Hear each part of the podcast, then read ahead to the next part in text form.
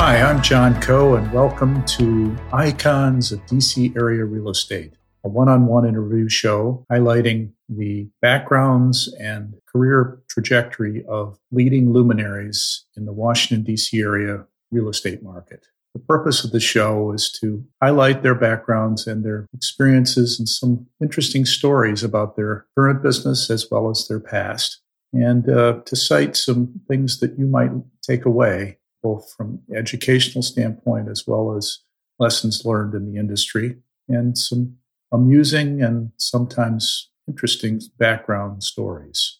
So I'm hoping that you will enjoy the show. For this episode of the podcast, I'm pleased to introduce Bill Janes, managing partner of Iron Point Partners, a private equity firm that was formed by him and his partners uh, under the auspices of the Robert M. Bass Company.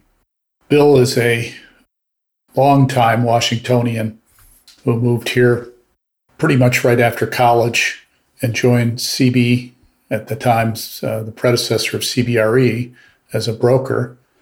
And uh, along with my uh, earlier podcast guests, Cab Grayson and Ray Ritchie, were the foundation of the CB office in downtown Washington. Bill talks about that, and then he goes into his evolution into development to joining Lincoln Property Company, which is obviously one of the largest development firms in the country doing all product types. His focus in Washington was office buildings primarily, which he talks about, some of his early projects. And this was in the mid 1980s. And then in the early 1990s, as a result of the capital crisis and uh, recession, he was approached by uh, Robert Bass to form a partnership to invest in real estate on an opportunistic basis. And then he was involved in entity level investing. And he talks about some of those achievements, including the formation of CarrAmerica, which he was involved in helping Oliver Carr Jr. in doing that.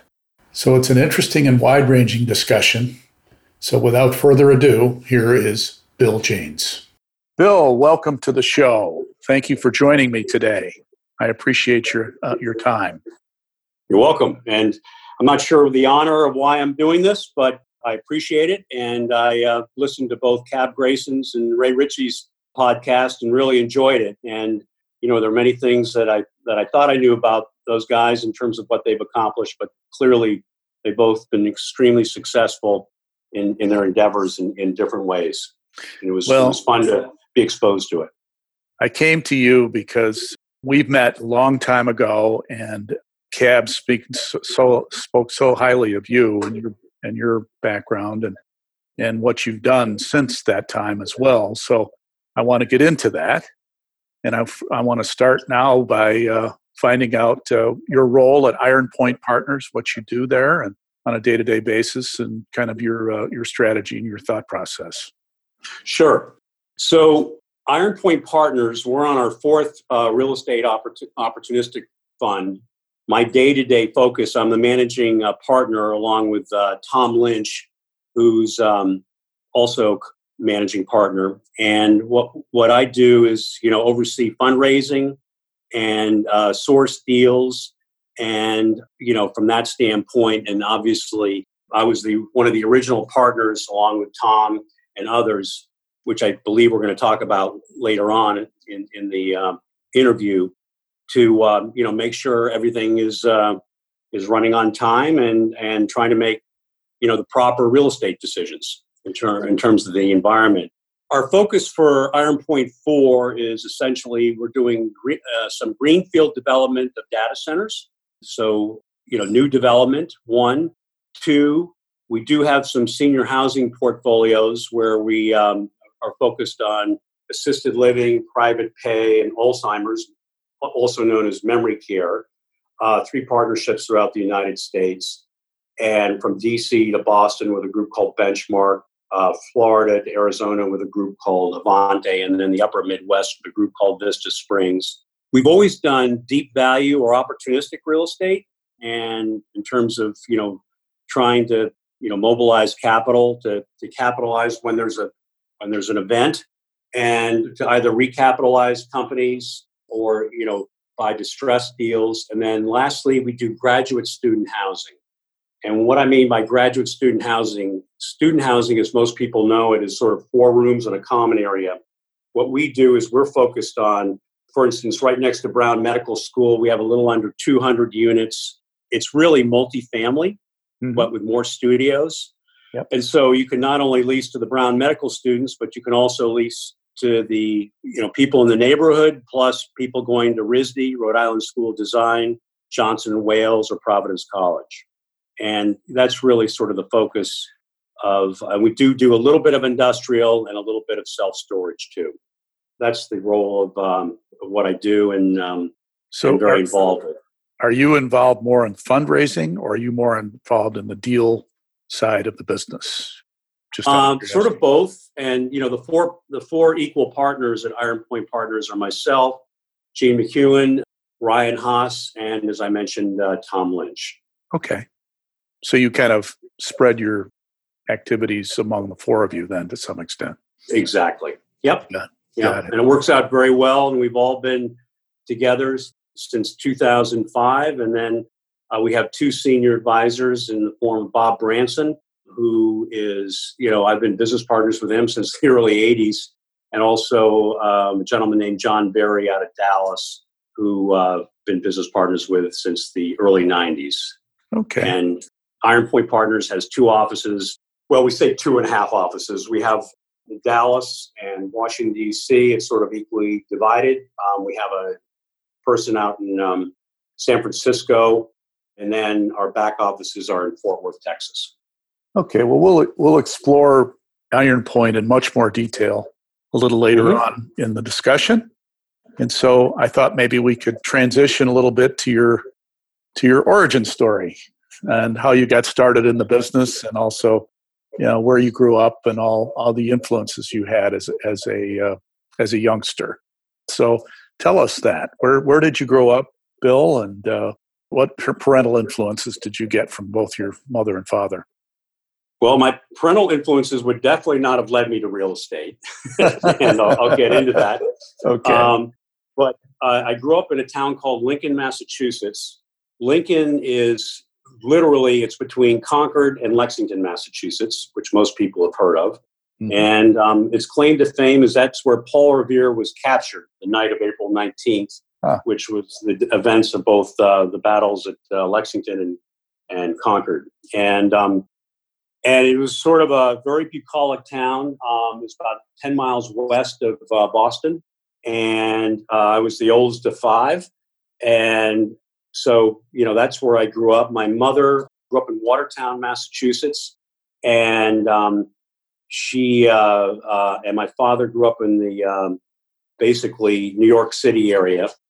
And he was a, um, a nuclear physicist. So he went to Cornell, studied under a guy named Hans Bethe, who's one of the um, founders of the Manhattan Project, in addition to Mr. Oppenheimer. And wow. um, then he went to um, MIT and um, got his degree, his PhD, and graduated 23 and was sort of off and running.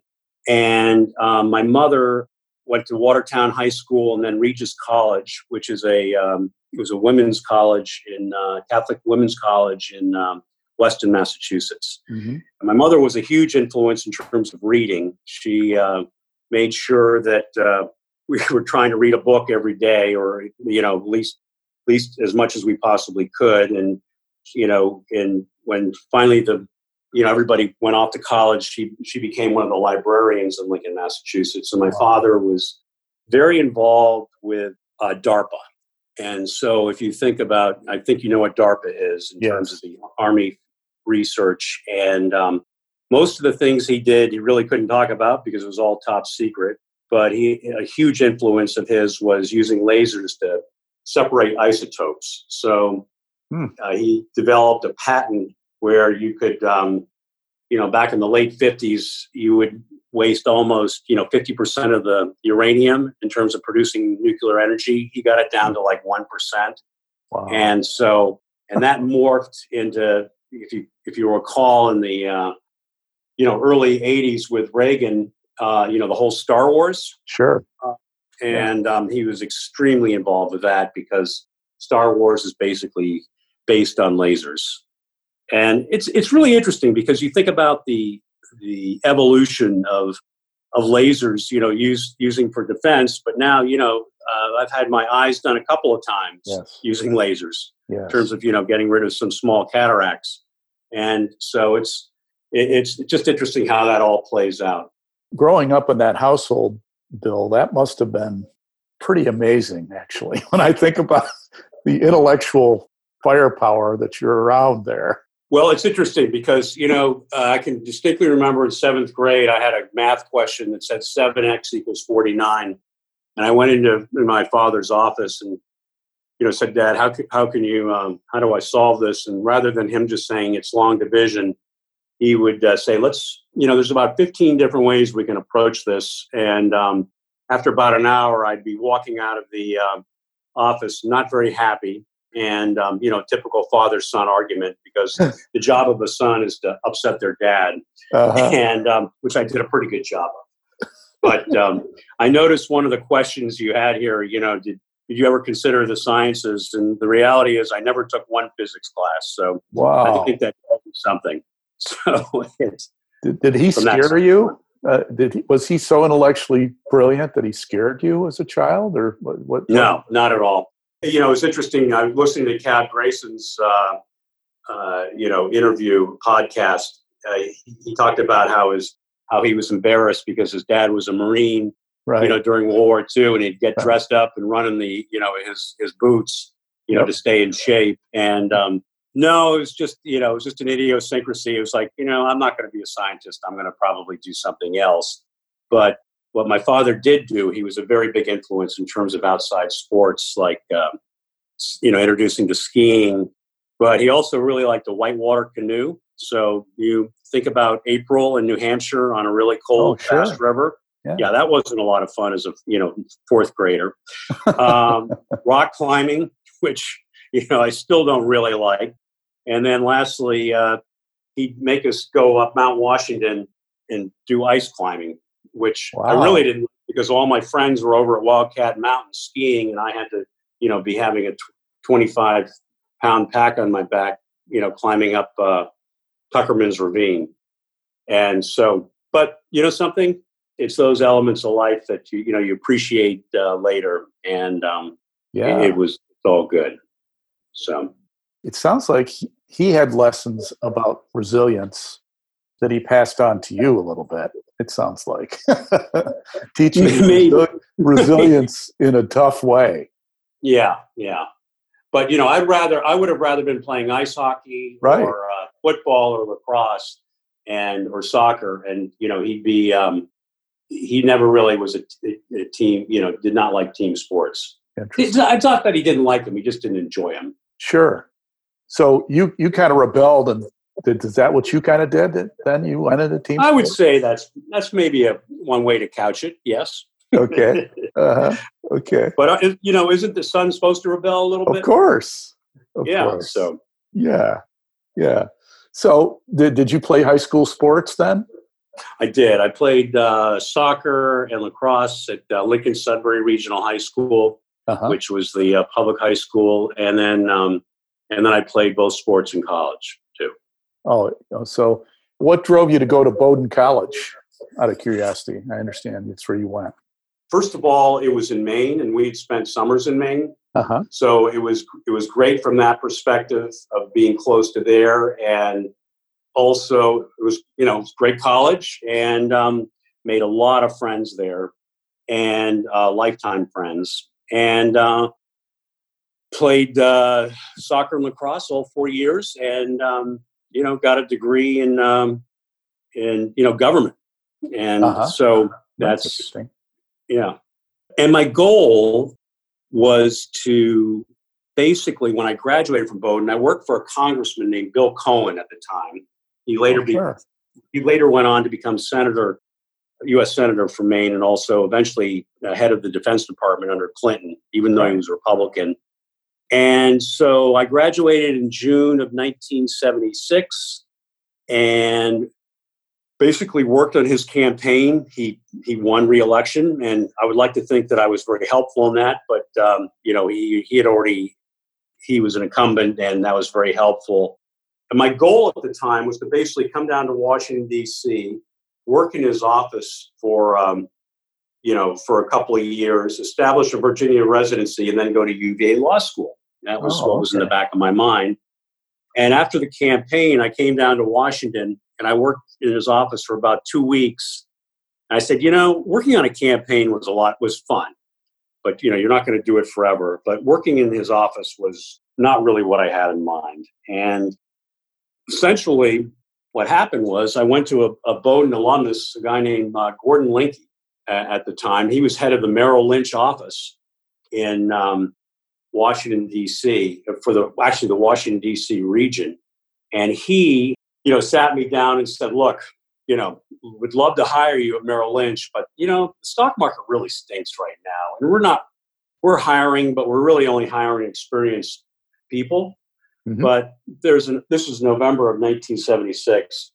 But there's an office that's just opened up right down the hall. This is on the third or the fourth floor on 2020 K Street. Yep. And it's called Coldwell Banker. And I thought, okay, well, that's you know, I'll get a job with a bank. And so Gordon walked me over to meet Jim O'Brien, who had just opened the office. And literally, you know, we sat down and and Gordon said said, "Hey, Jim, just spend some time with uh, Bill, and you know, probably not the right fit. You know, has no sales experience, doesn't know Washington D.C. You know, you're looking for people that have been you know in sales for you know four to eight years but you know just give them some advice and jim and i just really hit it off he had grown up in cambridge massachusetts huh. okay. and jim was the son of um, of a policeman in cambridge mass and he had gone to very very good hockey player and i'll get into that but um, also a um, had gone to Harvard and played hockey there. Huh. And he had a, um, he was actually, he made the 1960 Olympic, U.S. Olympic hockey team, along with a, one of his uh, fellow teammates, a guy named Bill Cleary, who went on to become the coach at Harvard forever. And unfortunately, he broke his collarbone, I think, a month to six weeks uh, before the Olympics. Hmm. So he wasn't able to play, which stinks. But Jim O'Brien was amazing. And he said, You know, Bill, on a flyer, I'm going to have you take the, uh, I called it at the time, and most of us referred to it as sort of the, the Coldwell Banker nut test. I'm sure you had to take it, John. Yes. and if you, if you recall, the first hour of the test is sort of can you read, write, and um, sure you know, can you add and subtract and do a little bit of multiplication and long division because yep. it was before there was an HP, you know, 32C. And took the test and apparently I did very, very well on it. So he actually made me an offer. And, you know, I'll, I'll sort of reflect back, but when I first walked into that office and, you know, for the first time after being given the job offer, offer and it was Jim O'Brien, and I think Dick Kramer had just arrived. And I think the first people in the office, if I can remember correctly, were George Voris, mm-hmm. Jeff Green, Jamie Kabler, Hal Bowles, and Steve Spencer. I was actually hired before Ken McVeary and Ray Ritchie, which, um, and, and I think I was hired about the same time as Bill Curtis. But regardless, it was uh, it was a great great learning experience. What, what did you do at, at Coldwell Banker when you started? What was your role there? My role? Yes. There, there were no roles. It was basically whatever you could, you eat what you kill, and you know you could be doing a deal in up in Columbia, which I did a lot of R and D deals up there. I was basically doing a lot of industrial deals sort of moving companies out of Washington D.C. If you'll think about V Street no. in you know Northwest, yeah, out to um, Washington Business Park, which at the time was owned by Cabot, Cabot and Forbes, right? Which is I'll, in I'll Prince George's County. Prince George's County, yep, right? Exactly, yeah. mm-hmm. and then um, uh, George Voris and I actually, uh, at, at, Washington Business Park in Prince George's County, was owned by a company at the time called Cabot, Cabot and Forbes. Right, out of Boston. Mm-hmm. Out of Boston. And it just right. so happened that the uh, head of Cabot, Cabot and Forbes was a guy named Jerry Blakely. And I'd actually uh, grown, they had, his sons had actually gone to grade school with me, and then they were also at Bowdoin. and world. Jerry was a big Bowdoin guy also. So, yeah you know, I thought I should call Jerry Blakely up and just, you know, talk to him since, you know, we're doing deals at Washington Business Park. And he said, you know, Bill, we're looking at doing deals in uh, what we really want to do is do a downtown office building deal in uh, Washington, D.C. And so, not knowing very much about Washington, D.C., you know, I went to George Voris, and, you know, literally at the time, we, uh, George Voris and I sold the Heurich site, as it was known. Think about Heurich beer. Sure, I know the, the mansion on uh, the mansion exactly. Yeah, right. And right. we sold that site to um, Cabot, Cabot, and Forbes, and had to deal with all the heirs. And it was a it was what was great the location, outcome for us. Location of that site? Just do you remember? It was 12th in Pennsylvania. 12th and Penn. Okay. Uh-huh. Yeah, and right. so it's it's remarkable that. Um, you know, we were able to pull that off. But I'm sort of jumping ahead because, you know, the other people that sort of came into play, I worked closely with Bill Curtis in Montgomery County. And, you know, the, probably the person that had the most influence on me was uh, Ken McVeary. Yes. And because Ken was maybe hired two months after I was, but, you know, Ken came in with not only sales experience, but also he had taught sales. Right. And I would say Ken McVeary. By the way, Bob Branson, who's been my business partner forever, they're brother-in-laws. That's how I met Bob Branson. But Interesting. Ken probably instilled more discipline in, in me in terms of you know I'll never forget the quote: "Plan your work and work your plan." Yep. And it was that you know even though I was doing that, I wasn't doing it in the way that you know should have been really really helpful. And he really uh, Ken Ken trained me at, at Coldwell Banker too. Uh, right. So I came in from Chicago, and he yep. did he did the East Coast training for the whole eastern half of the country for for Coldwell Banker at the time. So did you uh, start at Coldwell Banker in Chicago? No. Yes, I did in, in Oak Brook. So I was in the Oak Brook office, and uh, I don't know if you ever met Bob Jackson, but he was my the, the resident manager at the time uh, that hired me. So, did you ever work with a guy named uh, John Gates? No, uh, he may have been the downtown office before I was there. So I, I started at, at Coldwell Banker in 1983. So several years after you did. So yeah, John Gates was um, an industrial real estate broker, and then he went on to form Centerpoint Properties. Aha, uh-huh. yeah. So anyway, but uh-huh. yeah, right. very good friend. But you know, Ray Ritchie uh, joined maybe three or four months after me, and um, literally, I felt really sorry for him when he was taking his Coldwell Banker nut test, quote unquote, because during that time there were two bomb scares in the building. Hmm. And uh, because if you recall, the Pension Benefit Guarantee Corporation was above, and a lot of people were up, very upset with that organization at the time. So, you know, I just thought to myself, there's no way he's going to pass this test, I, you know, with two bomb scares.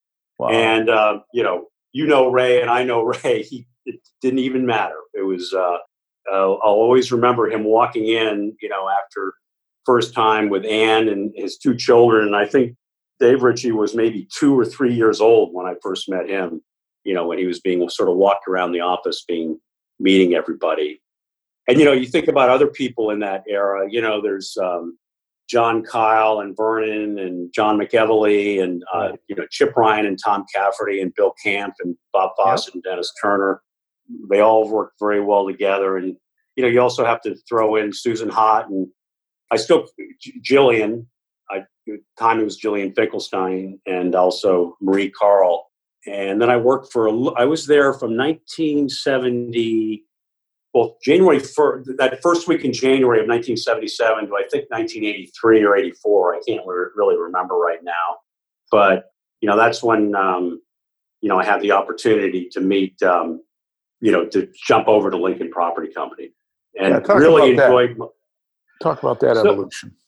Essentially, uh, Mac Pogue and Bill Duval were looking to, you know, build out the the Northeast, and they were looking for a Mid Atlantic partner. They had in the, you know, in the New York, New Jersey area, they they hired a guy named Steve Pazicki, really smart, and then uh, and then they hired out a, um, a John Hines to head up the Boston office for you know sort of New England. How long uh, had Lincoln been around at that point? Because I know that he Mac broke off from Trammell Crow. Uh, when was in the late '60s? Yeah. So 60s, basically, okay. the, the right. partnership is that Lincoln was formed. Uh, Mac, Mac Pogue and Trammell Crow were partners, mm-hmm. and Mac was basically. Uh, I believe this is correct, but you know, Mac Pogue was the uh, sort of the multifamily guy within Trammell Crow at the time, but he also wanted to do a lot more. And so they had a, a breakup, but it was amicable. And they did it on Lincoln's birthday. And it was done with Mac Pogue and a guy named Bill Cooper. And I'll come back to that name, you know, later on in terms of some, you know, deals that we've done. But, and they were very prevalent in the West Coast, uh, run by a gentleman named uh, Preston Butcher, who's actually still a very close friend of mine. And then Bill Duval, he had the West Coast, and then Bill Duval had the East Coast of commercial for Lincoln Property Company. And so basically, uh, I was asked to join, and and you know, I would say that it was obviously a very easy decision to to, to make, but a person who was very influential uh, in all of that was um, Ray Ritchie because I had watched his transformation from you know being a broker and then you know being a partner at Boston Properties. Right. And uh-huh. so that was very helpful. And and before I get too far into Lincoln, I want to jump back to uh, to Coldwell Banker days because um, Cab Grayson mentioned that you know you know we were actually roommates and the, the genesis of that story is sort of funny. We we had there were four of us and we were all roommates, and one of the roommates left. And you know, when you're 24 years old and you're sharing a house with you know four people, and suddenly the rent has just gone up because now you're splitting it three ways instead of four right. ways. Sure, we were sort of desperate to find another another investor, quote unquote, right? and um, Cab and I were introduced. I can't really remember the circumstances, but Cabell was uh, introduced. I think he was working at the World Wildlife Fund at the time, or for Russell Train. I, I, I, it slips my memory, but regardless, you know, he became a roommate, and sort of, you know, one day he sort of said, "You know, Bill, what do you do?" And I was explaining it to him. He said, "You know, that sounds interesting." He said, "Well, you know, you should go talk to Jim O'Brien. You know, I mean, maybe there's a role, maybe not, but you know, it's you know, at least worth the conversation." And um, you know, I don't think I have to add on, you know, Cab's, uh, you know, 40 plus years at, at CBRE now. Mm-hmm. I, I, never, I still never refer to it as CBRE. I still think of it as CB. Of course. But, but that's, you know, that's how it came about. But really, you know, Cab, I think when I know Cab when he first joined, he was working very closely with with uh, Jeff Green at the time, which was sort of multifamily and also right. investment sales, which was a mm-hmm. great place for him. You know, getting back to Lincoln, when I was hired, it was basically, hey, Bill, we want you to find a site and, you know, to do an office building and, and maybe do industrial a little bit. You know, my focus was totally commercial. Uh, there was another, I think, I think you know Jeff Franzen, who was, yes, he was really the multifamily guy working for um, a, the head of the Lincoln multifamily group, guy named Tim Byrne, really good guy. So he was already on board. So Jeff was. You know something? I can't even remember if he was or if he wasn't, but okay. it, it didn't matter. I, I like mm-hmm. Jeff a lot, and you know we tried to do some things together, but it never worked out just because you know for whatever reason it wasn't through lack of trying. So so Lincoln was divided uh, among product type then uh, internally. Yes, it was. It was basically in the Northeast. I believe it was it was just multifamily and commercial in Dallas, they did industrial and retail, but in in our area, we didn't we didn't delve into that. And you know, my focus was commercial. And the first deal we did was over at um, Pentagon City, which we bought some additional land from uh, MCI, which sort of two pink granite buildings right there really on the southern end of uh, the Pentagon site, right next to the mall. Had Bob Smith developed uh, the land there, or how did you get the nope. site? Okay. The, the site was bought from MCI, so it was okay. a basically a guy named Bill Conway, who's you know one obviously one of the founding partners of Carlyle Group. Right. Um, was the was the CFO of MCI at the time, and that's sort of where I you know first met him, and you know we're still friends. And the uh, we bought the site. We developed, I think it was a little under six hundred thousand square feet in two buildings, and um, we were fortunate enough to get both um, U.S. Marshals and the DEA as uh, as tenants for that site before the building was complete. And I think the final that lease was signed in 1987. We had another building that was in Rosslyn, Virginia, that was well, I can't even remember. I can't think of it. It's right on Wilson Boulevard, and you know we leased that up. Uh, it was called the milk produ- We called it the milk producers site because the milk producers of Maryland, Virginia, that was their headquarters. so you know that tells you how how things have evolved. How did you and, capitalize deals at that time? I mean, how, and how did you structure deals? Uh, and so we structured deals. Basically, what we did is we structured a uh, both deals. One was uh, the one in Rosslyn was done with an Australian equity partner, mm-hmm. and then the other, uh, the one in Pentagon City was a was a TIA CREF deal, now known as Nuveen, and it was uh, half debt, half equity. Were these um, were these existing relationships that Lincoln had, or did you create these yes. relationships? Okay. Yes, they were existing relationships. Okay. And so, um, you know, that's how that evolved. And you know, b- both properties have been successful. Mm-hmm. And then we also did a little bit of industrial up in uh, Harford County, which was successful also. And with those deals, because it was new construction and also it was in Maryland, ASB Capital were, what were our partners on, on those deals. Interesting. You originated that equity then from them. Yes. Yeah, okay. we did. Uh huh. Okay. But a but uh, at the time ASB you know couldn't you know TIAA-CREF that was a um, hundred million dollar capitalization, and I, I, don't ASB at the time was not set up for that. Oh, but sure. great organization. Yeah.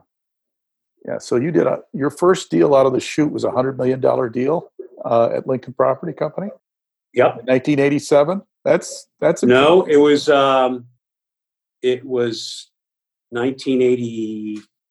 1985, uh, the end of 1985 or 1986, because we we completed construction in 88 or 87, and um, and then sold it in 1988 to a joint venture of Landorf, if you remember that name. Yes. Uh-huh. And also it was half Landorf and half uh, Sumitomo Realty. Now, is that near the Pentagon City Mall site? It's literally if you if you walk out, you, you can't go into the to those to two Lincoln buildings because of you know the security around them, as you can well imagine. But um, it if you stand at the front of Lincoln Place, as it was known, and look north towards the Pentagon, yes. If you if you point to the left, the mall is like 150 yards away. Okay. So well, those excellent locations, obviously. So yeah, uh, those it worked out well. And and what happened was, uh, you know, at my time at Lincoln, it was interesting because you know Mack and Bill were uh, you know my two partners. My first hire was a guy named John Grissom, who was my CFO, who now runs the Chicago and actually the Midwest office of Lincoln Property Company. Bruce McNair was uh, head of marketing Yes. And very good guy. And I know then, Bruce. Yeah. And then ironically, there was a guy named Bill Hickey. And sure. Bill Hickey was had just graduated from the University of Texas Engineering School. Mm-hmm. And he um, he he was my construction guy huh. on the project. And Bill is an exceptional individual. And he went on from, you know, working with a guy named Jack Parker for construction. And then he got into finance. He became my finance partner.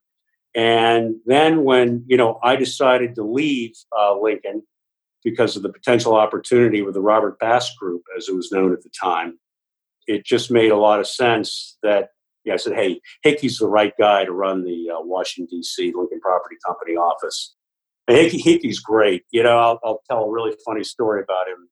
We were once playing in a tennis tournament, and I had, uh, and Hickey, by the way, is a very, very good tennis player. He played at University of Texas, grew up in hmm. Midland, Texas, very mm-hmm. close to the Bush family. Huh. And um, I double faulted both my balls into the net. And Hickey walked back to me and he said, Damn it, James, hit the ball over the net. Never hit the ball into the net. If you hit the ball over the net, three things can happen.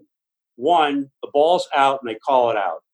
Two, the ball is out, but they think it's in, so they play it. Or three, it's in. So if you hit the ball over the net, you have a 66% chance of us, you know, getting, getting a point. So please do that. Now I'll say he, he used a little rougher language than that, yes. but it was, uh, uh, you know, I've always used that line, and it's absolutely correct if you think about, you know, the percentages. Exactly. And, and so it's, um, you know, it's been he, he's he's uh, done a great job of growing, you know, Lincoln's presence you know, throughout the East Coast in, in conjunction with Bill Duval and Mack Pogue. And uh, he's still a very close friend of mine. I see him a lot when I'm in Dallas. Let's for a moment go back a little bit to how you were hired at Lincoln and what what that process was like at that time as Mack Pogue was looking at regional partners. I mean, obviously you had had a, a career at CB at the time and you'd done quite a bit of business.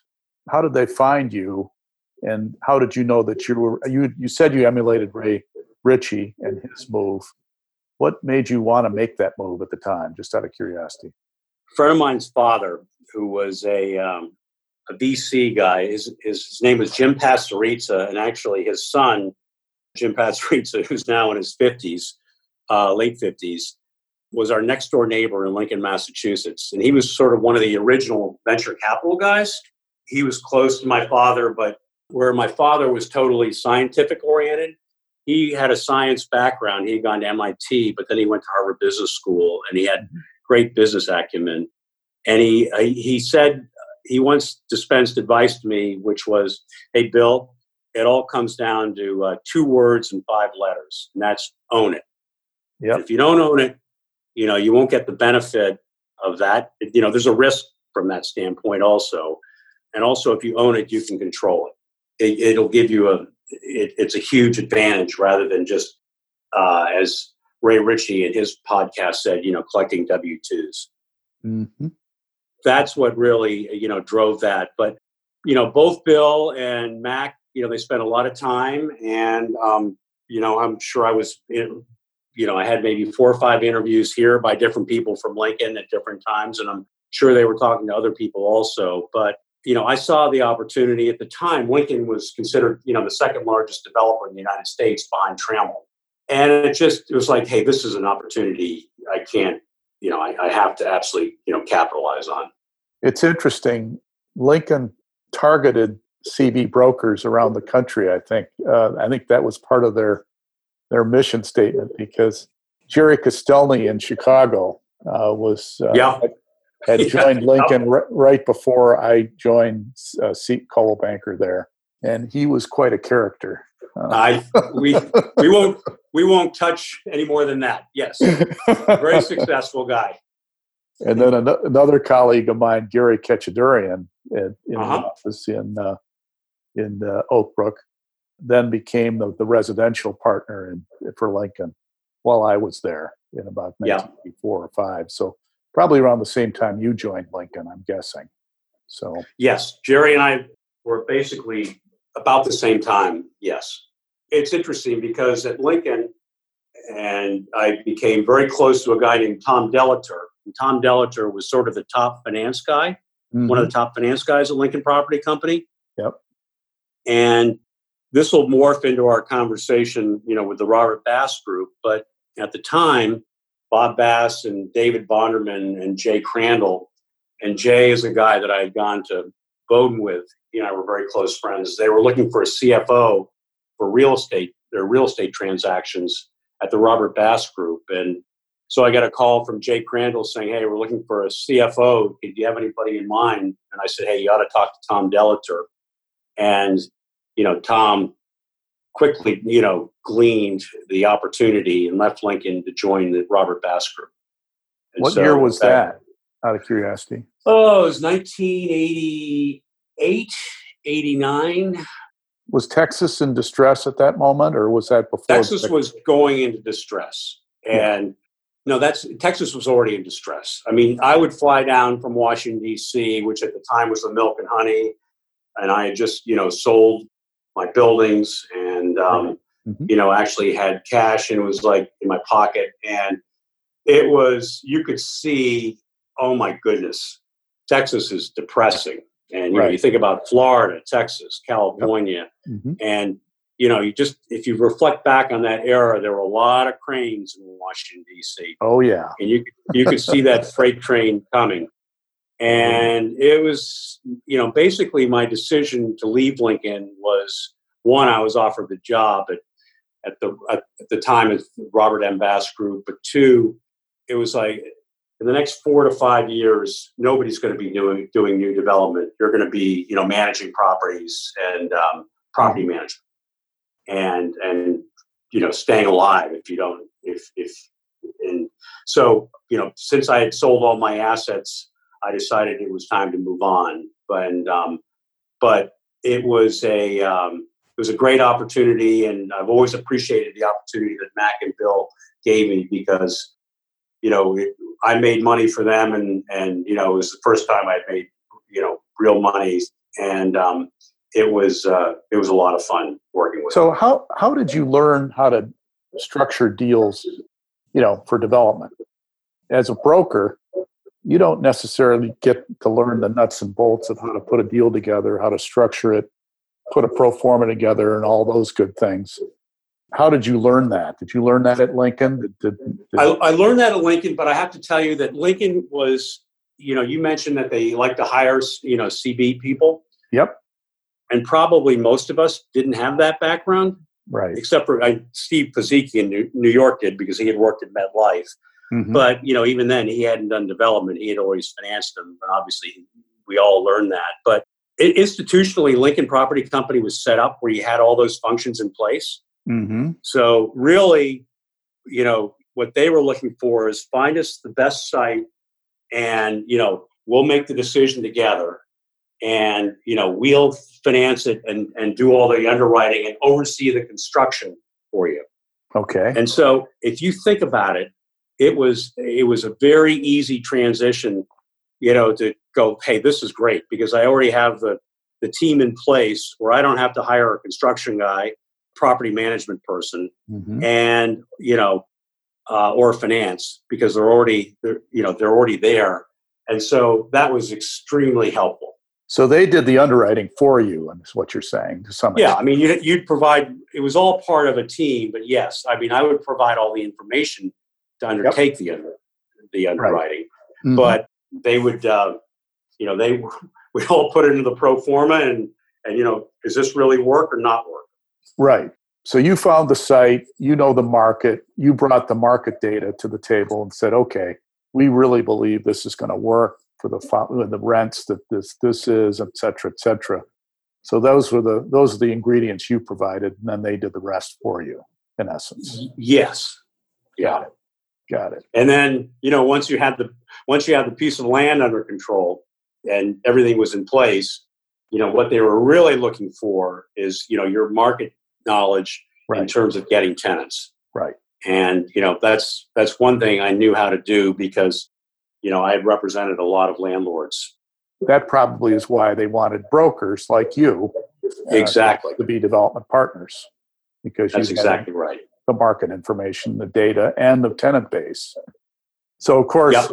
uh, you would then go hire CB to do your bro- your leasing uh, for you. I imagine, right? You would hire CB, or you would hire, you know, whoever the best, you know, the best broker was. And uh-huh. you know, and it's interesting because from our standpoint, we um, I'll, I'll, reflect back to you know Ray Ritchie when he talked about how when he first you know he basically single handedly you know leased up even before he had a listing, didn't even have a listing. You know, I guess was, I think it was called Capital Gallery at the time, but you know one one deal, one office deal that uh, Bill Curtis and I did is that you know we leased Democracy Boulevard Yes. Um, to IBM. This, you know, it was we brought IBM to Boston Properties and made that deal happen. And you know, we didn't have the listing, but I just treated that building like I did have the listing. Uh huh. Okay. And um, you know, you you have to be a little bit aggressive when you're a broker, and um, you know, it worked. It. Were you a tenant rep at the time? I mean, was that was that that type of business? Nope. No, I was just I was just go and um, okay, you know, meet with IBM and um, literally they would uh, I say, hey, look, you got to you got to go to this building. You know, we, sure. we know these people well, and they said, you know, let's set up a meeting. So we all well, met. I, they already had the. Didn't they already have a building there? They had the Rusty Bucket, which was they the, had the Rusty Bucket. That's exactly right. Yep. Across from Marriott there. Yep. And then, so then they leased space at Democracy Center, which was uh, yep. It's like 180,000 square feet. Got it. Okay. So they were already Actually, in the market. It was more than I don't even know what it was, but it was yeah. anyway. It was a, it was a great transaction for all of us, and um, it um, I, I it, it benefited all of us. So was the was the the tenant rep broker even did, did that even exist at that time, or was that uh, was that you know?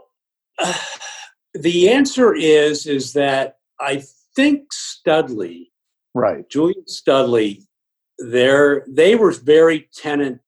I think that was their major focus rather than representing buildings.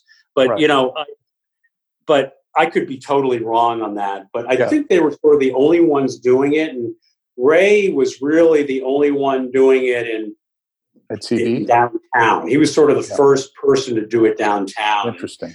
You know, and I'm thinking back now. I mean, we even, I mean, talk about being all over the place. I was doing industrial and at CB in Prince George's County. You know, uh, Columbia, Maryland. Right. Sold 12th and Penn with George Voris to you know, CCNF, you know, did the leasing deal at Democracy Boulevard at, um, you know, with Bill Curtis. And then right. we sold to the Golette estate, and David Evans oh, was their partner sure. at the top of Tyson's Corner. Yeah. And that was John McEvely, Steve Spencer, and myself. And I think Bill Curtis was involved with that also.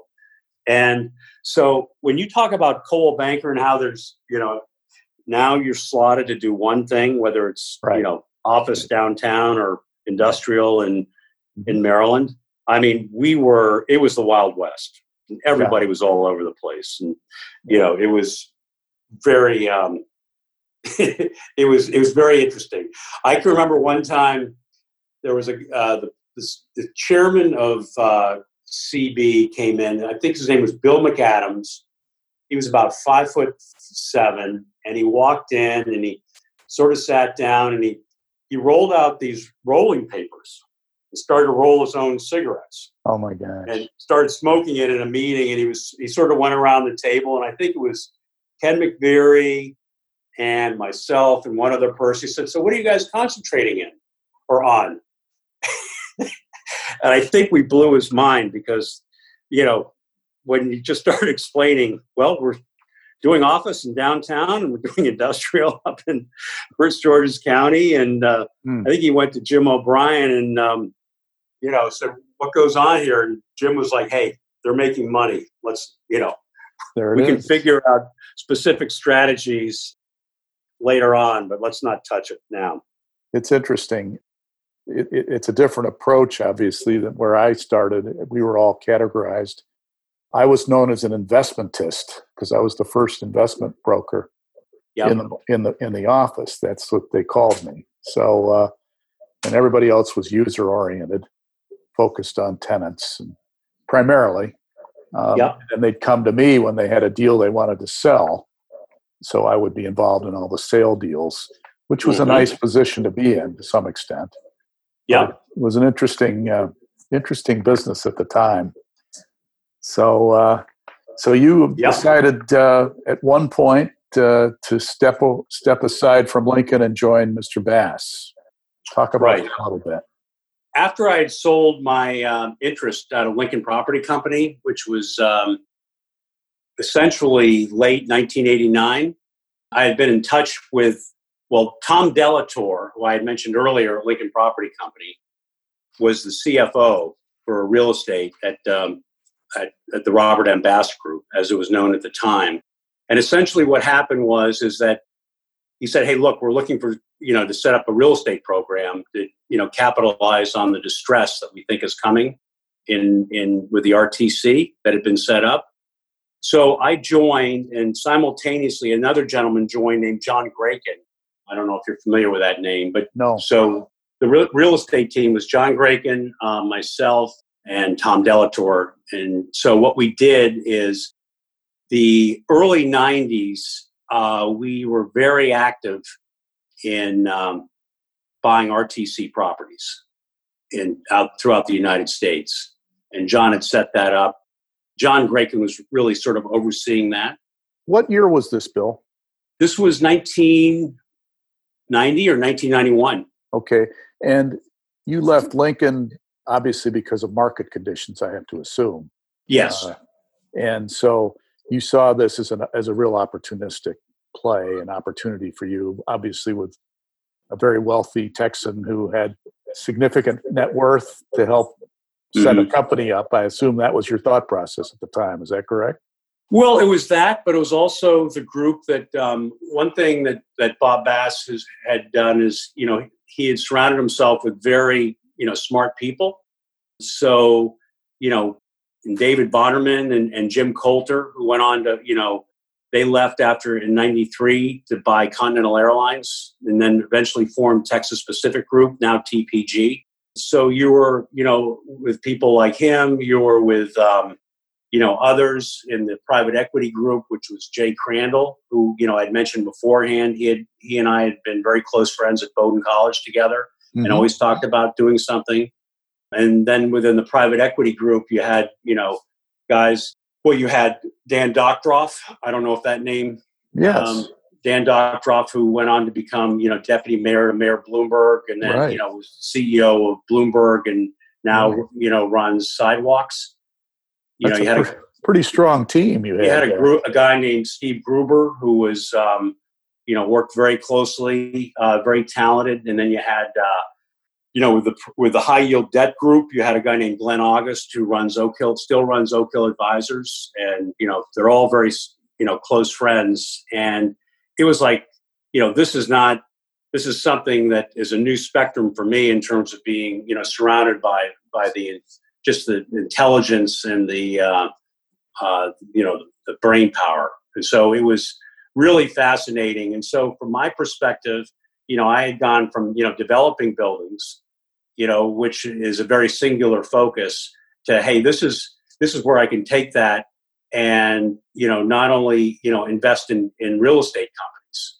So mm-hmm. from our perspective, what we did is we sort of took a two two pronged approach to the business. One was to buy. We bought about five billion dollars worth of RTC type properties throughout the United States, and um, that was I was on the investment committee and on the board of that, along with Jay Crandall and, and Tom Delator. John Grayken ran it. John, you know, decided in 1995 to form Lone Star Properties and Lone Star Funds, and so he, um, you know, he decided to do that on his own, which was you know good for him. And so that's, but that's where we, you know, we're very um, very focused, singularly focused on on, on the RTC opportunity. What what product what product types were you focused all on? All product types. Everything. You you name it. I mean, office, hotels, twenty five thousand acres in Temecula, California. You know, it was everything across the board. Mm-hmm. And so it was. Uh, um, and then in addition to that, Tom Delator and I, what we really focused on was really REIT IPOs we were having a conversation with Tom Carr at uh, you know son sure. of Oliver Carr, yes. and um, we uh, basically said, "Hey, look, what you really should do is do a REIT IPO." Mm-hmm. So we we were the money behind that IPO. So we worked very closely with Tom and Oliver to um, you know make that happen. It went public in 1992 or 93. You know, we said, "Hey, this is a great model, and we should be you know taking this to other real estate companies because it's you know they're reducing their debt and their exposure and they're turning it into equity and they're you know, they're underlying great assets. So, what investment bank did you work with at the time? Uh, we worked at uh, Merrill Lynch and Lehman Brothers for um, Car America. Okay.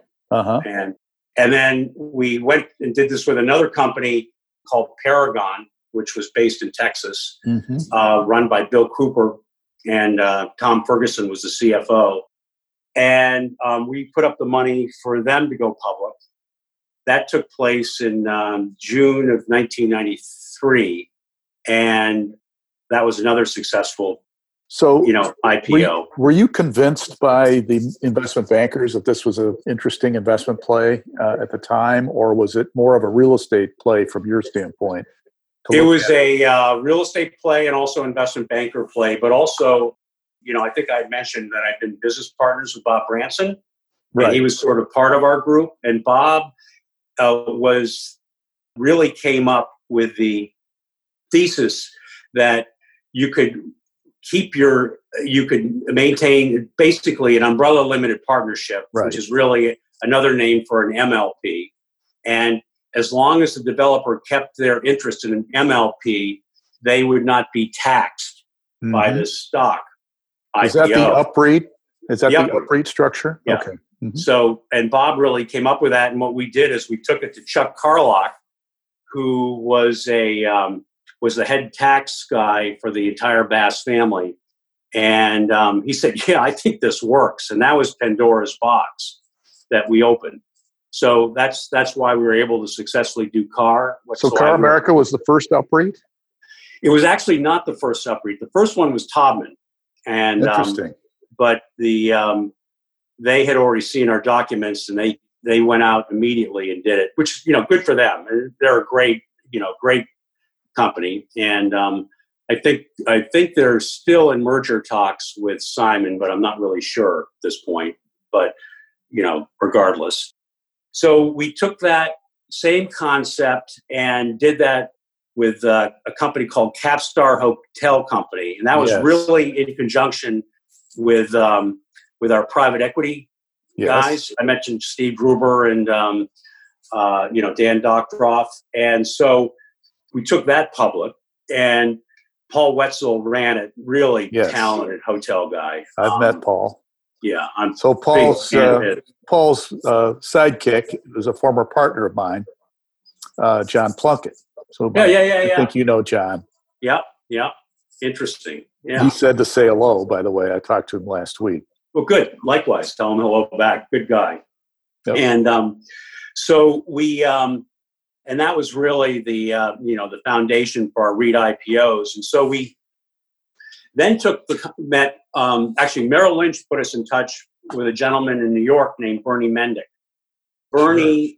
controlled about seven million square feet of office space, and what we did is we formed a joint venture with him, a 50-50 joint venture to you know in his company to take to take that public and that was in uh, 1995 or 96 timeframe. We were about to do the REIT IPO, but unfortunately, Bernie had some health issues that he felt like, you know, right after the IPO, he might not be able to, you know, maintain the vigor that it takes, you know, the first year of an IPO. Mm-hmm. So we ended up, you know, accommodating Bernie and uh, we merged into Vornado oh, um, oh, okay. for that transaction. And that was really Vornado's first you know New York real estate. Um, well, they they know, had been in retail. They had been in retail prior to that, right? Yeah. Yes, exactly. That exactly. Steve Roth's uh, expertise was it was retail primarily. Yep. And um, Mike Fascitelli had just yes. joined. Uh, had just joined Vornado, and Mike's a really good guy, and so that worked out well for everybody. You know, that was sort of that, and then um, what we did is we had an opportunity through a, uh, a joint venture partner that we knew well, a gentleman named Jody Gessow, who lives in uh, San Francisco. He had had a company called Resorts International, which he had ended up taking public and selling. But one of his business partners was, was a guy named Sam Kaneko. And Sam Kaneko was a Japanese national. And he both of them came to us and said, Look, what we really want to do, this was in 1997 or 98, he said, Look, I grew up in Tokyo. This is, you know, it was at the nadir of the Asian debt crisis. I think there's a real opportunity here to buy office buildings in Tokyo. So what we did is we formed the company Da Vinci, and we were buying, you know, we bought 22 office buildings in downtown Tokyo, hmm. and wow. um, that was the um, foundation for the for the first J REIT, which we took public. We held that stock for about you know four years, and you know did well with it. It was a good time to be buying, you know, in um, in Tokyo from that standpoint. And you know, after that, we you know it was 1998, and we said, you know, New York City was sort of and New York City and also office buildings were out of favor because you had the beginning of the dot com and everybody was going to leave New York office buildings.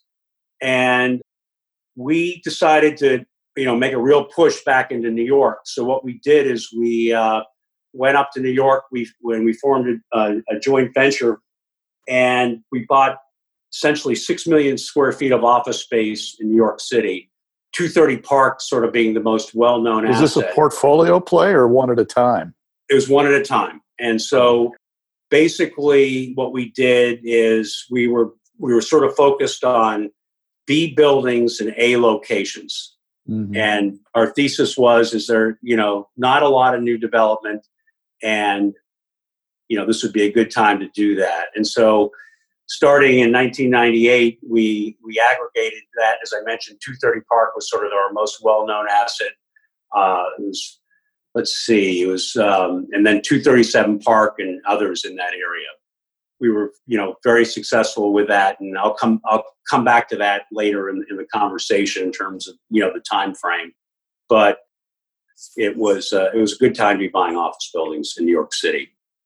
In 2000 three, we uh, real real quick. What was your role specifically doing during that time? I mean, you came on in 1990 ish. I mean, what did you do specifically? Were you just a partner and made decisions? Were you an I was anal- a, I was analytical a partner. guy, or what were you doing? Exactly? No, I was. I was uh, basically, you know, our, our it was the real estate team at that point was really Tom Delator and myself, mm-hmm. and um, we were uh, you know sourcing deals and then you know providing the capital to them and you know when we invested in deals what we were doing is investing not only on behalf of, of bob bass but also our own monies okay know, so you were you were a partner right from the get-go then yeah with your own capital yes. okay all, all those deals i was a partner so that's you know that's how it evolved mm-hmm. 2003 through uh, Jay Crandall, um, who was was very close to Gary Holloway. We formed a, a, deal where we took GMH Communities Trust public. It was a military and student housing company. Uh-huh. And um, we're still partners with GMH in many of our deals right now in the Iron Point funds, which I'll come to later. And we held that that company was public for basically two two and a half years, and then you know, a company, two companies came along, and one wanted to buy the military housing, the other wanted to buy the student housing, and so we sold. You know, Gary was very happy with the outcome of that transaction.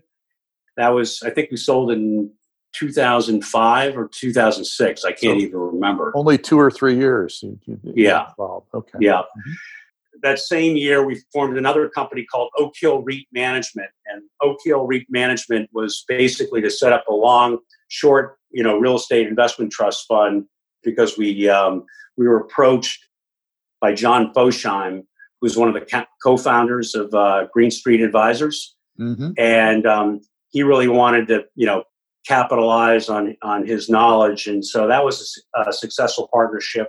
I think we basically that ran for like to 2010, and um, we did very well in 2008 with the shorts, um, obviously and um, really uh, it was a it was a great sponsorship and a fun run with with John from that perspective.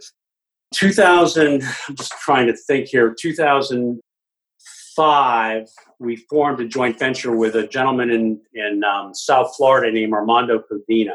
I don't know if you're familiar with that name or no. not, but Armando is is an amazing man. He uh, I, I, don't like to use the word Godfather of South Florida in, in the Cuban community, but he was his family owned like four Coca-Cola, you know, uh, bottle dis- bottle distributorships in Cuba, and then when um, Castro took over, his dad was uh, was assassinated, and his oh. mother sent him to Miami at the age of six. Mm. And she finally came uh, over, you know, the, when he was about eleven. But uh, very successful man, very caring, very thoughtful, and um, I every time I'm with Armando, just through osmosis, I feel like I'm gaining wisdom.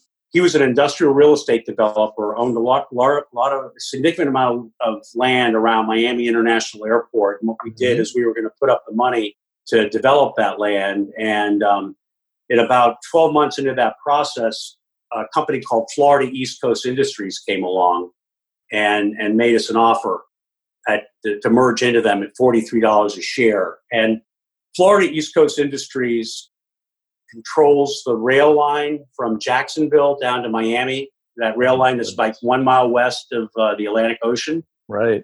It also controlled maybe 30 to 40,000 acres and about 8 million square feet of uh, office and industrial space.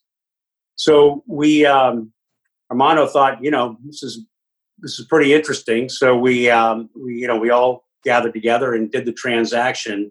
And it was literally 14 months later that um, Fortress came along and took us out at $87 a share. Oh my! And that God. was the beginning of 2006. What a deal. and that's when we said, you know, we don't really understand the real estate business anymore. we're we're you know, we thought it would hit 87 a share, but we thought it'd be over a seven year period. Right. And it was like, we need to do this. We need to go back to New York City and we need to liquidate our entire New York office building. Oh, yeah. And so, in doing that, we were out by the second quarter of uh, 2007. Oh, and all during that timing. we were all during that time we were raising our first fund for Iron perfect. Point Partners. Oh. And so, with Iron Point Partners, it was you know all the Bass partners that I had mentioned beforehand. In addition to that, it uh, and Bob is still our single largest individual investor in all of our funds. An amazing man, very generous, extremely generous to you know educational and and other you know foundations. And um, he was chairman of Stanford for a very long time and is still on the investment committee at Stanford. How old is Bob? Uh, Bob is uh, early seventies. Not so, much older than we are. Okay. And he's really um, very thoughtful and you know it's um, it's been a great business relationship and a, and a great friendship yeah, from that so perspective. It's been what thirty years now. You guys have been together. yeah, yeah. I started when I was five, right, Sean? no, it's um, it, he's uh, it, it's been a great relationship, and you know all the people that work with him, you know, over the years, you know, whether it's uh, Brian Barrett or um, you know Jay Bear, they they're all very very um, very smart and very thoughtful, and always appreciate their um, their input. So, talk about the evolution of Iron Point. Why it's why you, you set up a new entity to do that, and what what was the strategy and the thought? We we set up the entity because it was um, we thought you know we're going to need more capital than what we've been doing in the past in terms of what's going what's potentially going to happen with distressed real estate uh-huh. so our first focus for iron point one was essentially to focus on um, uh, focus on getting ready for distressed two to um, uh, focus on the greenfield development of data centers because we thought that was going to be a, a space that was you know that had been out of favor after the dot com blowup. So there right. was very little new development of data centers. And three, we were very interested in affordable housing. And to that degree, what we did is we formed a joint venture with a gentleman out of Boston named Chris Collins, who runs First Atlantic.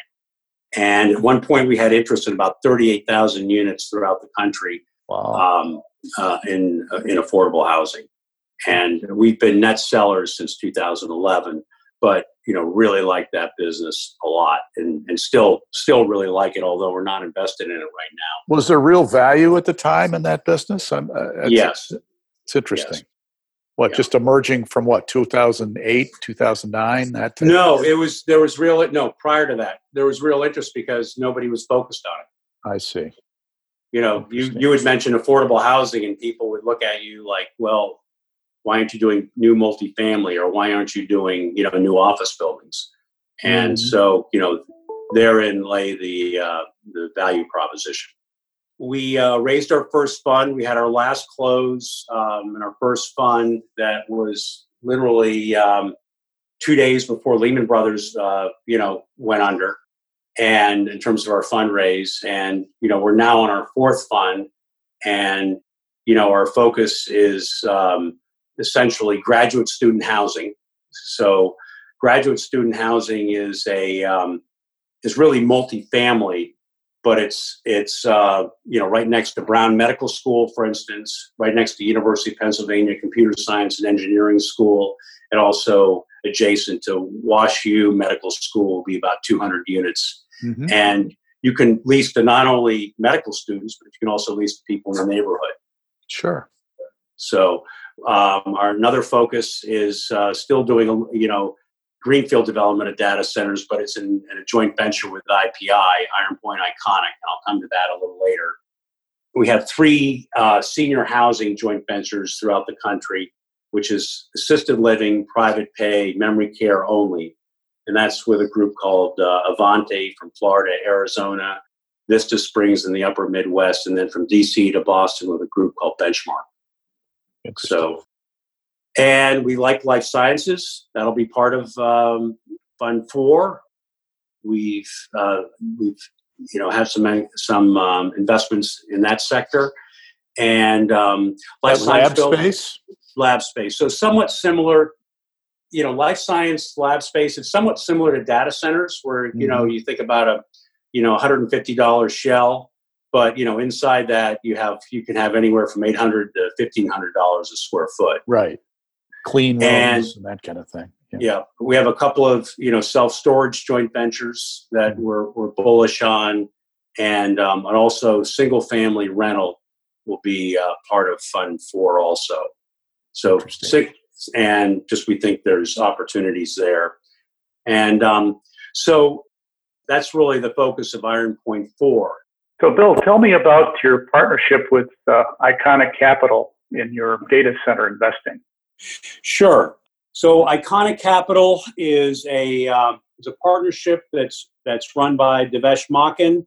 The partners are Devesh Makan, Kevin Foster, and Jeff Felder. Ironically, Jeff Felder is an ex CBRE uh, alumnus, and um, all three are really sharp and very smart guys. And what we've done is we are focusing on investing in build to suit opportunities, core and value add data centers throughout the United States. And obviously, that includes the major markets of Ashburn, which is the largest uh, market uh, in the United States. It also includes Chicago, Dallas, San Jose, Santa Clara areas. And in addition to that, we're in Hillsboro, Seattle, and also Atlanta, actually, and Ohio also.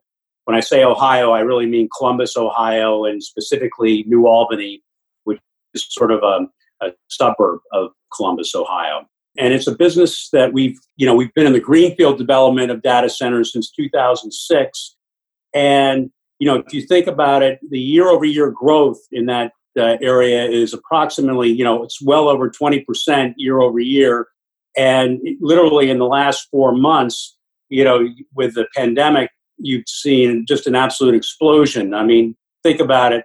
Zoom last year at about this time had, you know, 2 million daily users. In December, it was up to 5 million daily users. And now it's over 300 million daily users. Everybody's watching Netflix. They're at home watching ESPN Classic and, you know, everything else. And so it's, it's really rather remarkable. It's a business that uh, we, we will continue to um, pursue. How did you meet the principals at uh, Iconic? Uh, we met the principals through mutual friends. Actually, the the, ba- the Robert Bass family had been uh, investors with them in uh, other aspects of in, in, technology funds. And in addition to that, uh, Tom Lynch, one of the uh, people, one of the founders of um, Iconic, they played football together at Dartmouth.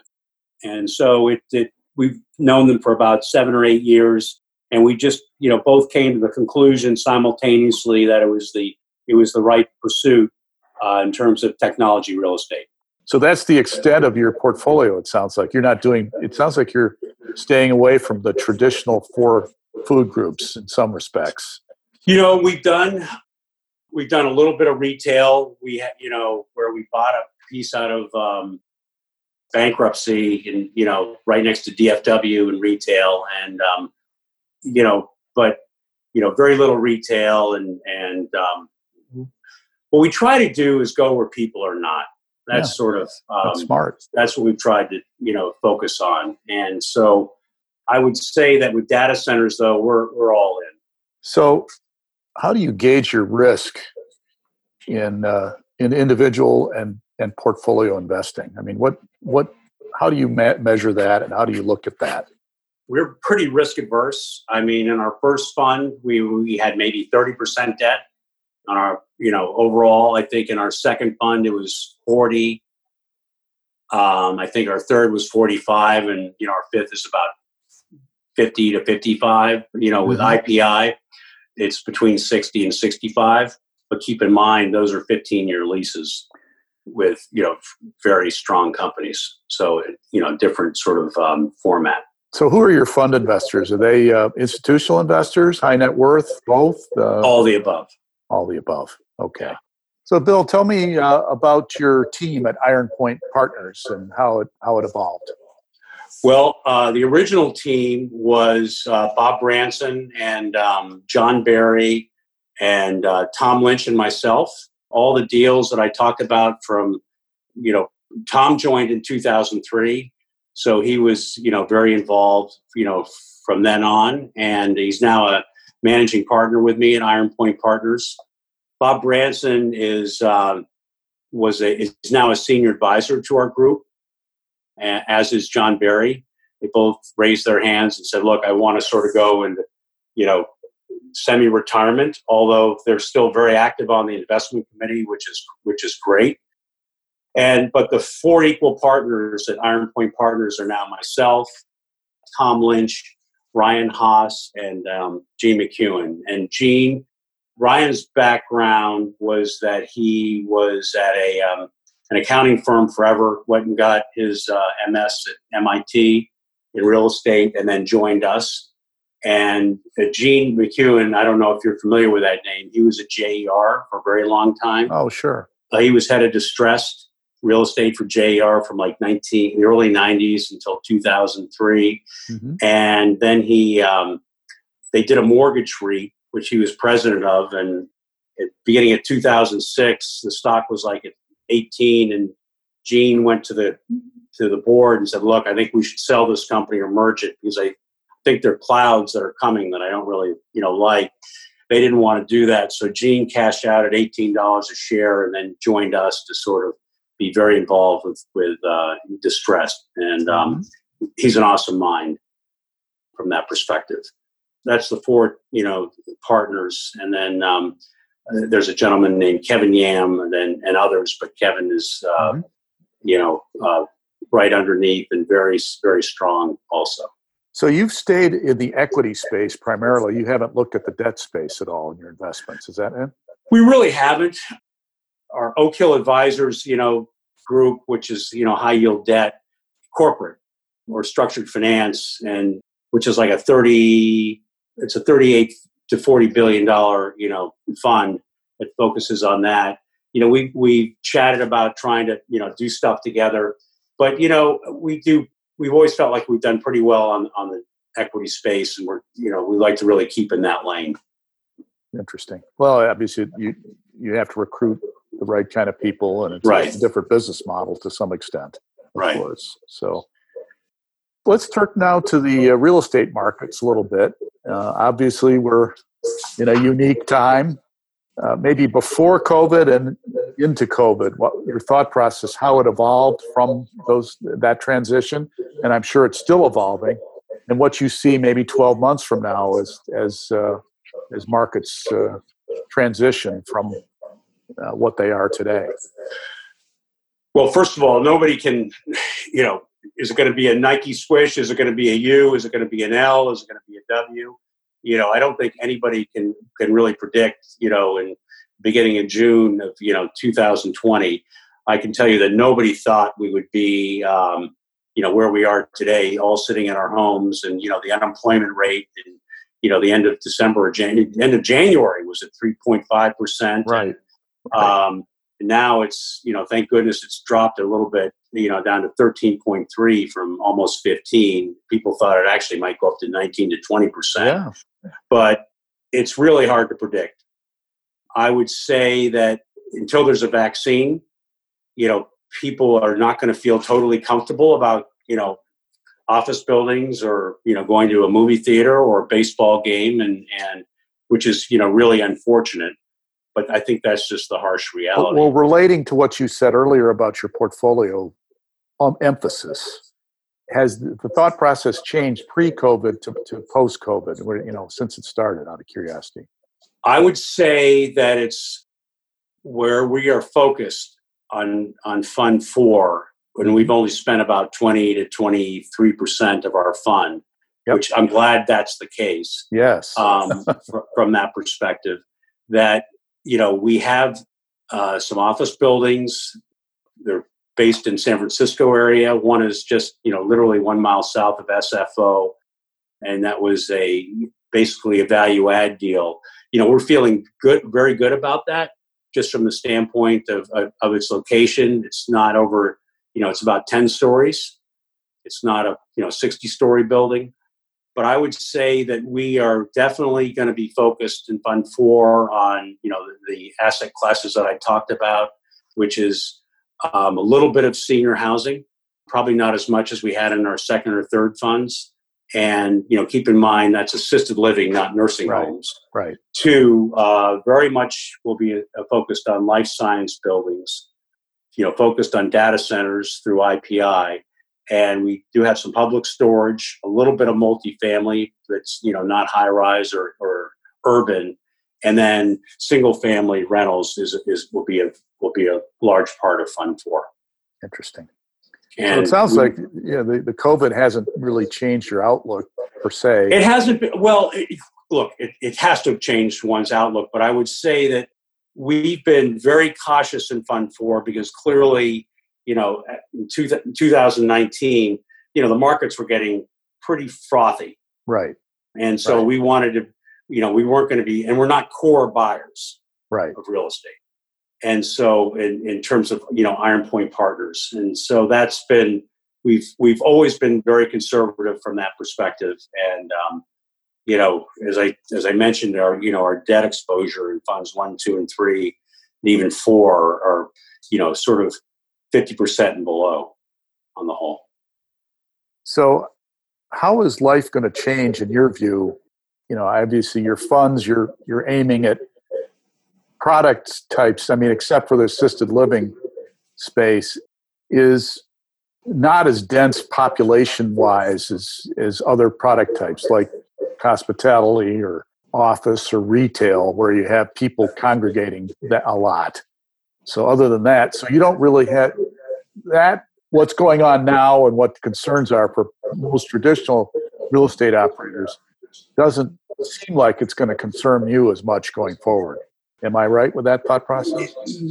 Yes, but I'm not. We're not frivolous about that and pounding our chest because you know it's things can always change very quickly. But I would say that my own perspective is that just talking to one of the, um, the chief investment officer at Oak Hill Capital, private equity group who lives in Montclair, and he made the point the other day. He said, you know, in my in my town, there have been five houses in my neighborhood that have been on the market for, for you know well over two million dollars, and for almost two years, and there have been no bites. And then in the last four weeks, you know, there have been bidding wars on these properties that you know some have gone over three million. Just people in New York saying, you know, I'm out. I, I need to, you know, I need a little bit of green space Interesting. and uh, you know and so you know suburban new jersey you know suburban new york city you know westchester scarsdale you know bedford you know greenwich stamford they're going to benefit from that where they're you know it's been been a lot of long faces So the in, condo market in Midtown Man, condo market Midtown Manhattan is not a long bet for you. Then is what you're saying. You know, it's it's not. it's not.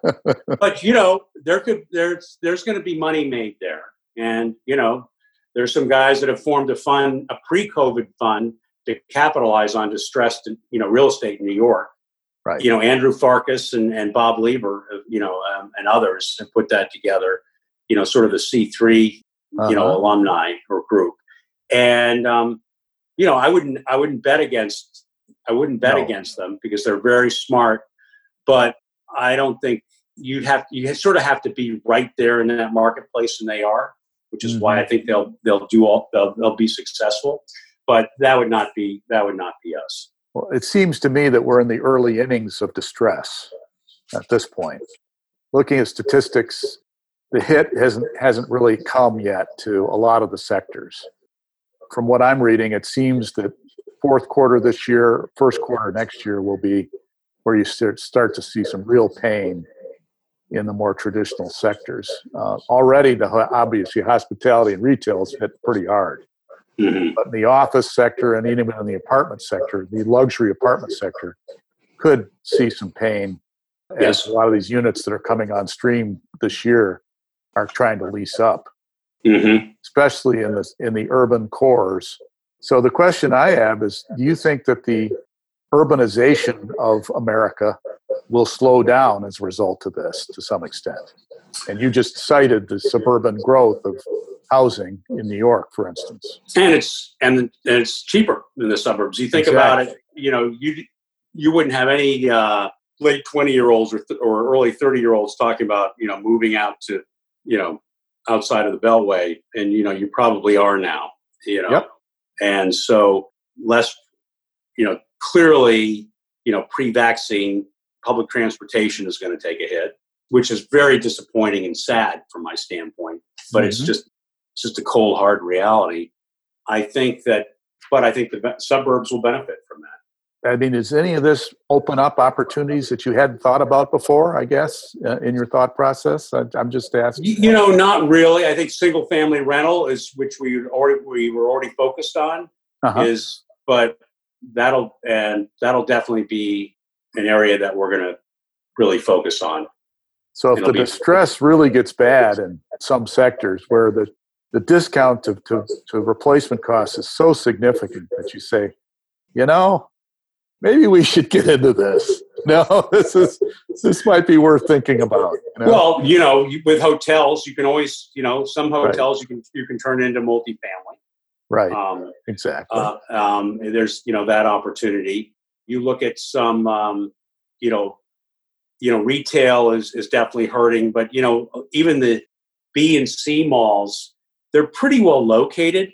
You know, in terms of road network you know, even though it's it's not where you'd want to, it's not a Tyson's, but you know, you can convert that maybe. You can you know convert that. Hospitals would be taking that space down. Could you see um, a data center conversion from a of a regional mall potentially? No, in, in a no. Okay, you could maybe, but I, I would say, you know, you you don't want to ever say, oh, you, you know, you you try to limit the words always and never it's one of the things that uh, we were taught C- at CB very early on. Of course. But um, you never know. You, you, never know. But I would say that very, very unlikely. Uh huh. Just from a locational standpoint, or just the physical uh, layout. Really, what what data, data centers come down to: how close are you to a substation? Right. right. So most malls wouldn't want to have a substation right next to them because it looks ugly. Mm-hmm. But if it's right next to a data data center, it looks it looks pretty. so, Understood. You know, I get it. Yeah. yeah.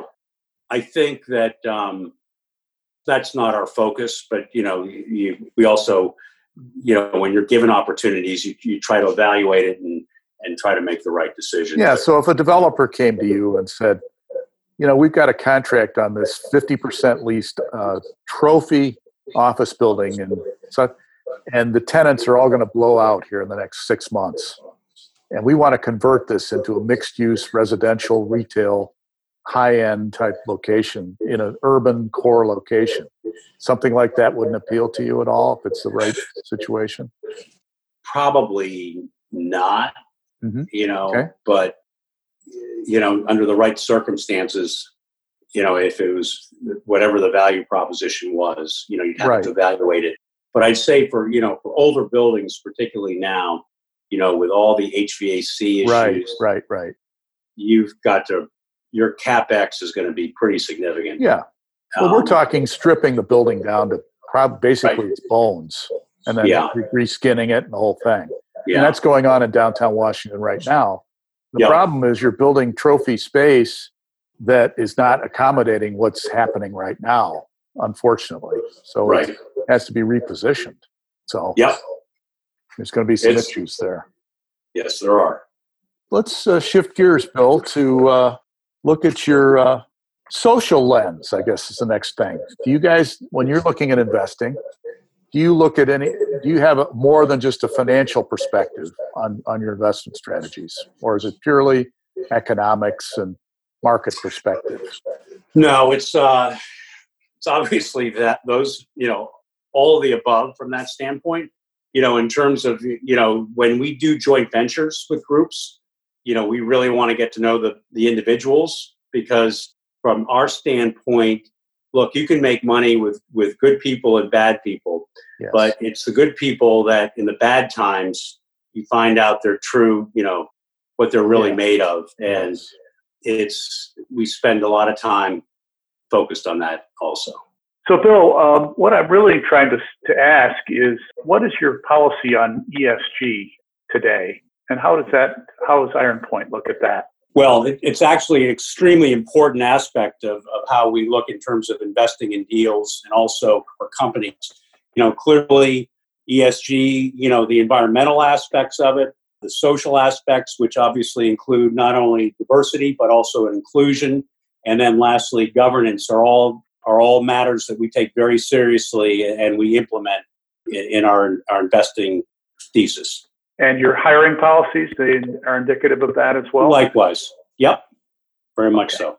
Any other trends that uh, you see that are, you know, and opportunities that we haven't talked about already? Just some thoughts. I think in, we sort of put our money where our mouth is in terms of trends in Fund 4 and with IPI uh, and through data centers. And what we have in Fund 4 is, you know, life's. I think we've mentioned all, you know, our, our different approaches. And Yep. um, Sure. I we believe in those. And that's Great. where we're putting our money.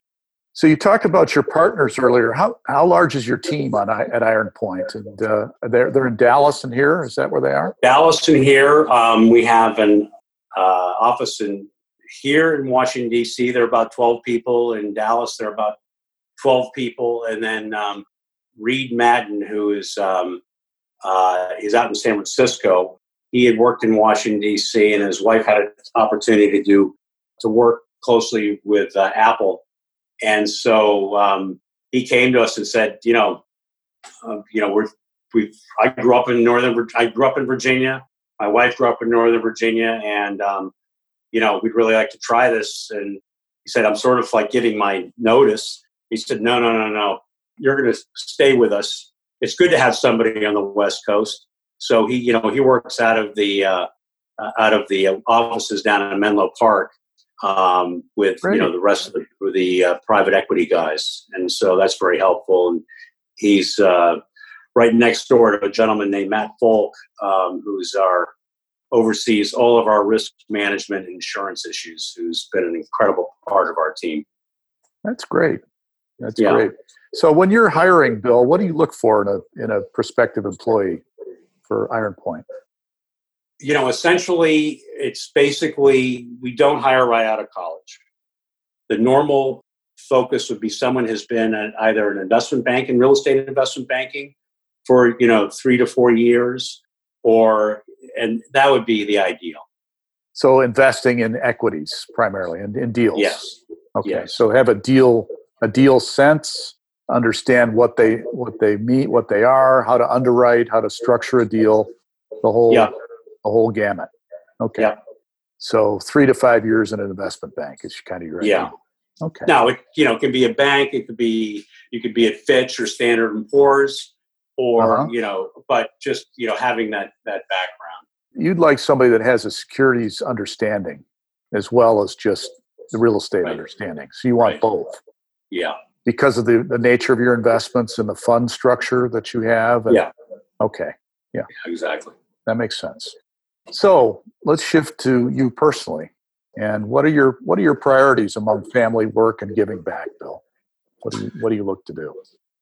We give back in many ways. One is to Bowdoin College has been a very major focus. That's very important.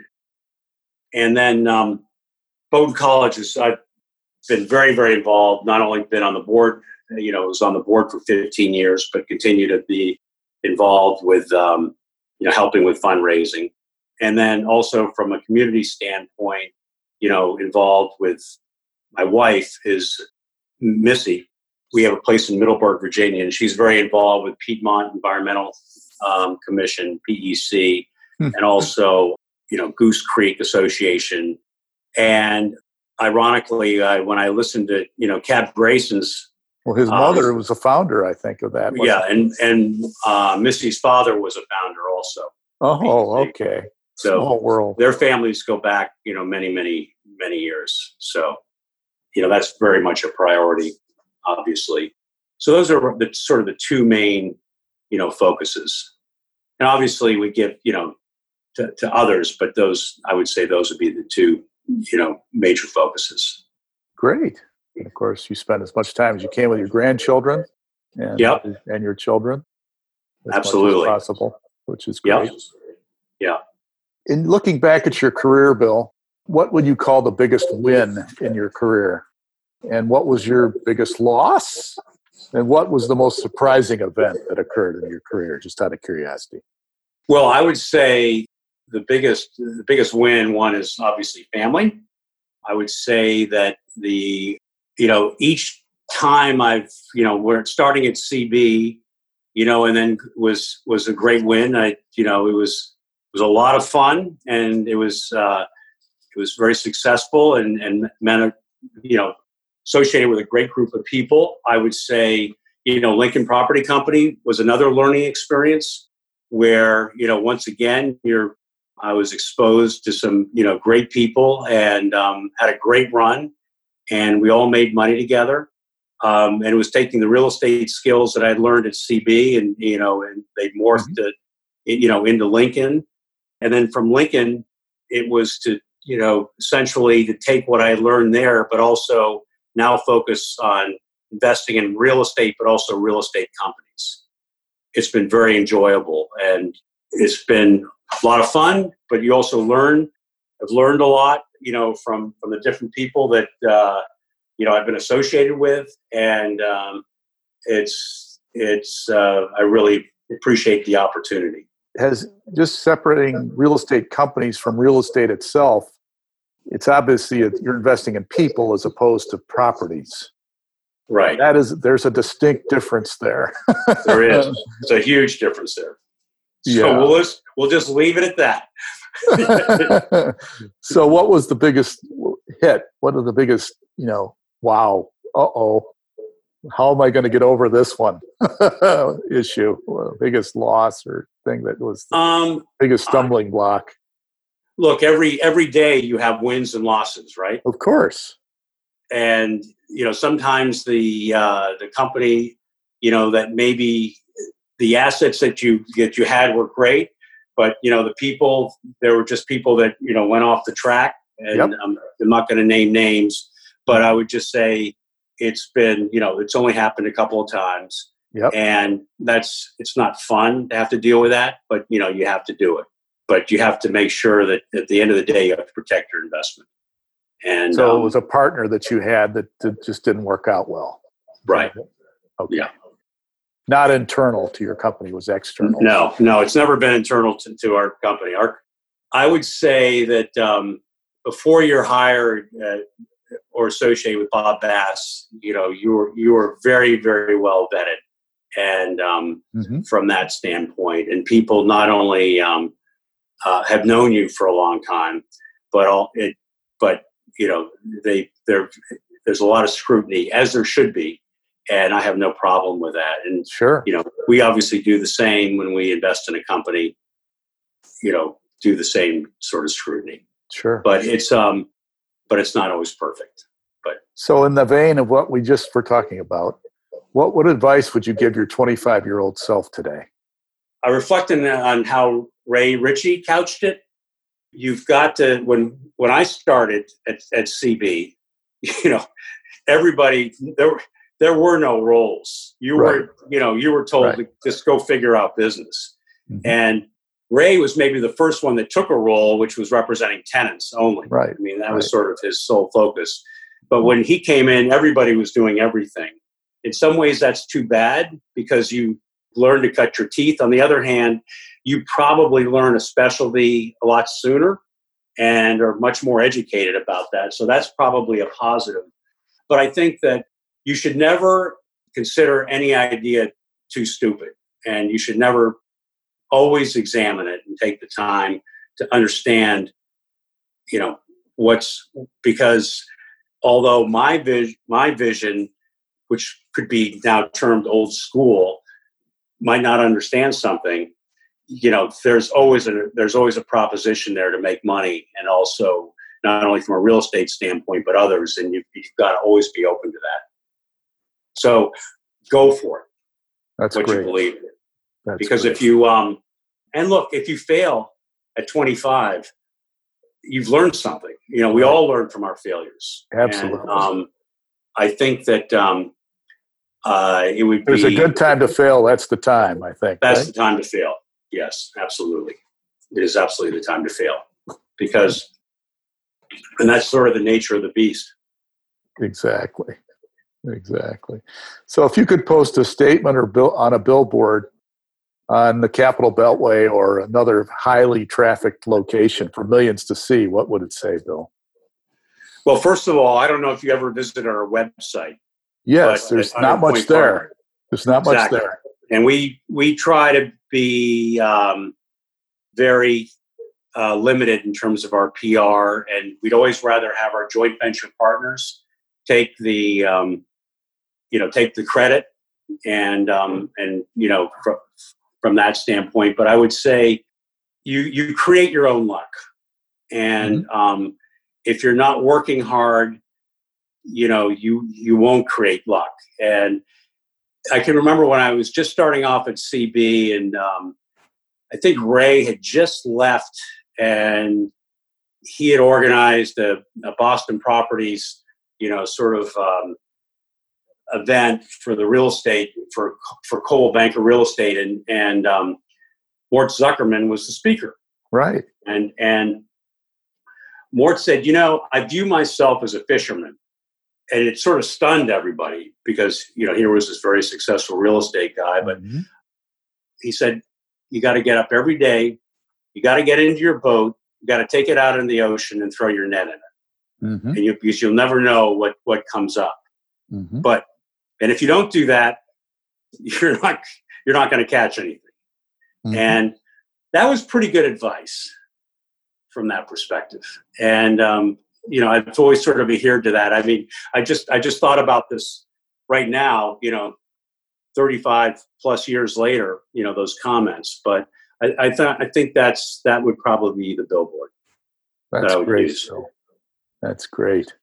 Well, it's interesting. I, am going to one final set question. Uh, you mentioned your your website, and I did go out there and I did a lot of internet research about Iron Point Partners, and there isn't much out there. So it's clearly a philosophy that you have to keep things kind of low key. And is that what what is that Mr. Bass's personality? Is that your thinking, or a combination of everybody, or what? What's the? I, I think it's uh, it was it, absolutely it was, it was it was Bob's sort of philosophy. You um and you just you know it's and it's workforce, and so that's that really um, that that is our sort of philosophy. Well, it's interesting. Um, it would be nice that if you're the kind of humility that that ha- offers uh, was throughout the industry in some respects. It would be very helpful. Let's not delve into that subject. it's, it's, it's June.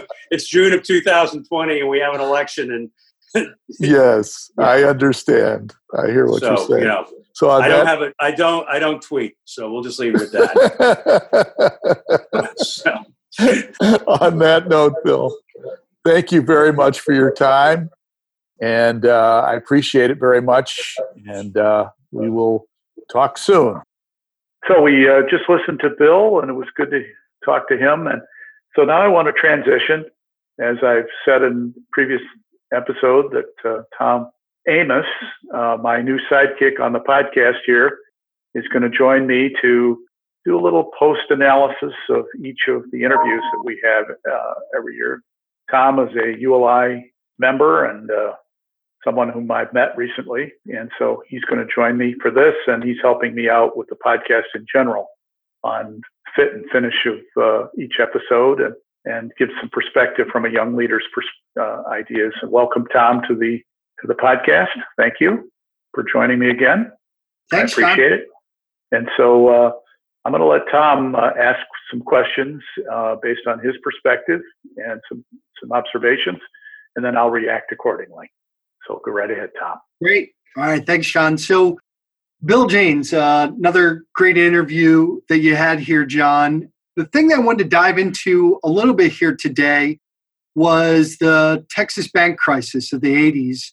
So, you were talking with Bill about his time at Lincoln, which is headquarters in Texas. And I got some statistics here and, and kind of want to tie this back to what may be going on right now with oil price movements. So the Texas bank crisis of the 80s brought on by you know a, a big bubble of commercial and industrial loans that increased alongside with oil prices in the you know, late 70s, early 80s. Oil prices peaked in 1982 and then fell dramatically into 1986. They, they fell about 45% in just one year, which, you know, at the time seemed like a, a, a, big deal. And then, you know, here recently in, in, in 2020, we've seen barrels at the beginning of the year at $61 a barrel. They dropped down to negative prices in some cases, um, but, you know, really bottom out at 11 to $16 per barrel, or we're down about 70 to 80% versus, you know, 45% back there in the 80s. So the, the Texas bank crisis – we you see an overbuild of office space. Uh, in 1987, 30% of offices were vacant in major metropolitans in Texas. And then, you know, what do the banks the, the, the banks do when when they're having issues with the real estate markets? Uh, they increase lending to construction and land development. So then we see this big boost in the late 80s, and that kind of led to the onslaught of the S&L crisis. You know, Texas was was kind of at the forefront of some of those issues in in 89 and, and, and into the 90s that, that we had nationwide. 349 commercial banks failed in the 80s in Texas. And by comparison, if you looked at early 80s, mid 80s, and then the late 80s for construction loans in Texas, they were at 3.5% at the beginning of the decade. They peaked at about 8% in 1984, and then we're down to 2% of the total assets of commercial banks by the end of the 80s. And that compares to just a steady increase nationwide, going from 2% to 3% to 4% over the course of the 80s elsewhere in the United States. So, what I wanted to talk about with you, John, was you know what makes the oil price crash that's going on right now different than uh, the oil crash in the 80s and you know have we gotten wiser with time or, or what has changed since then um, that makes this one a little bit different. You know i think they're uh, a lot different in a lot of ways. I think that uh, the supply and demand situation in the 80s was a completely different issue than what we have today. The, the crisis today obviously is driven by the global pandemic. And you know people just aren't driving. Uh, so you just you have a lack of demand here. Um, in in the 80s, you had a different uh, a different situation with with oil, and that had to do primarily with the Middle East and you know some of the, supply issues that were driven by OPEC and uh, how you know the Texas uh, oil producing was was affected from that. So uh, it was more of a wild west type of attitude, and things got a little bit out of control. And the S&L crisis was an evolution of that same thinking. And that spread, of course, across the country and affected us here in Washington significantly as well in the late 80s. So Texas was first in the problems, and then it came to this part of the uh, the country, and you know Maryland and Virginia's savings banks were overly aggressive and trying to to meet the demand for permanent financing, and our real estate markets got very very well much overbuilt. There was an attitude that you know we can you know one developer would say oh I can build better than that so we'll just keep building and the governments at that time were not quite as restrictive as they've evolved to be now as far as be building for to meet the needs of the infrastructure that is became a real problem as things got overbuilt in the late mm-hmm. 80s. So just way too much of everything. Yeah. And so the S&L business just, and then suddenly the demand stopped in the around about 1990 in this marketplace. And so the faucet turned off for demand of leasing, and that just cascaded down. And uh, we had way too much supply, and the loan, the lending business went away. And we had to figure out how to restructure a good portion of the real estate market. So that changed the whole perspective. So relating it to Bill Janes and his career, he was at Lincoln Properties during this time, and they were a pretty active developer here in this marketplace. He was a he built several office buildings and uh, had relatively good success, and he was very fortunate. He through that made a relationship with Robert Bass, as we heard in the interview, and Mr. Bass, of course, was a uh, an oil uh, billionaire from Texas but he was different than a lot of the others. He he was able to manage the risk a little better than some of his compatriots in Texas, and was a little more astute in his investing, and brought on. He had some very talented people, as you heard about in the interview, on his his team, who subsequently left and formed other large private equity firms that uh, Bill talked about. But Bill came on and um, uh, ran that this you know, this local office and was able to uh, institute more of a corporate real estate acquisition business and was able to then roll up one of them was being CarrAmerica, as he talked about, as one of the first REIT IPOs coming out of that crash of the 1991 crash, which happened, I think, in 92 or 3. And then that really set the tone for uh, recon, you know, restructuring most many portfolios, not just in uh, the office sector, but in the retail sector and hospitality. The REITs really became the the tool to do that at the time, and that's how uh, what you were talking about, you know, came out the other side, along with in 1993, roughly, the CMBS industry evolved which was the commercial mortgage bank securities, which basically took the bad debt, recapitalized it in essence, and securitized a lot of it, re- originated new debt to replace the debt that had been uh, uh, restructured before in the RTC. And so that's how buildings were recapitalized and new buildings were financed as things evolved. And the 90s evolved and grew, we grew back out of that crisis you know, I think that that's that's a pretty common theme here on your podcast, John. That we've seen in a lot of these interviews. Most of the people's success is dependent on how they, you know, weather handle a lot of these times of crisis or or difficult downturns.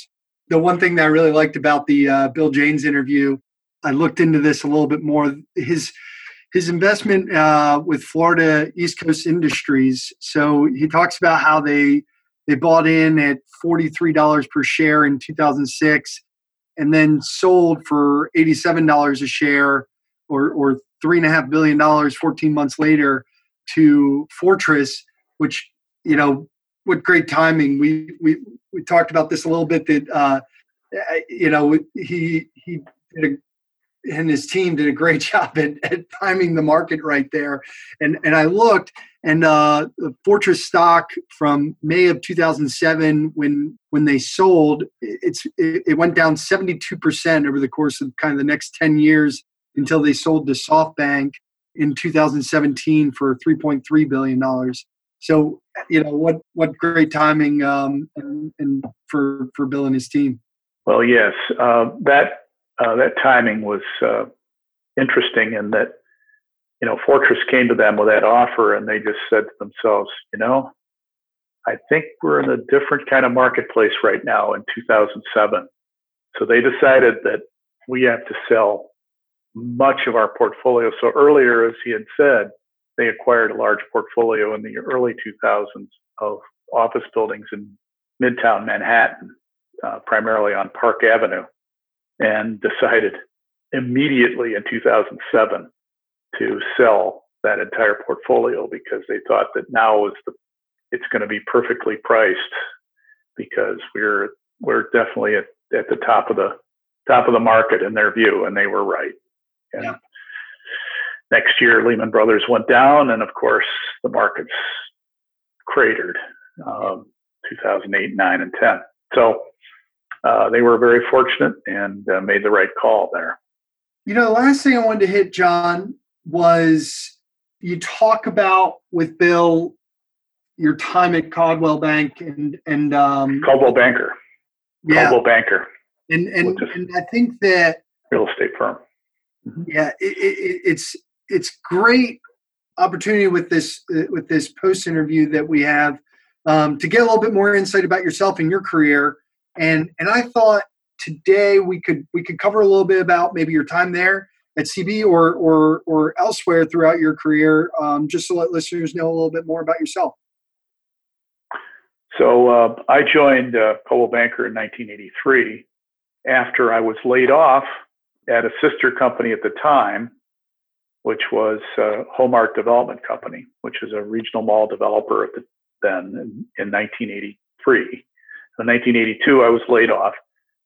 And just to give a little context, in while I was at uh, Homart from 1981 to 82, Sears Roebuck, department store company, acquired both Coldwell Banker Real Estate, which at the time was both commercial and residential, and uh, Dean Witter, which is a securities firm at that time and they set up what was called the Sears Financial Network within the store, and they owned Allstate Insurance.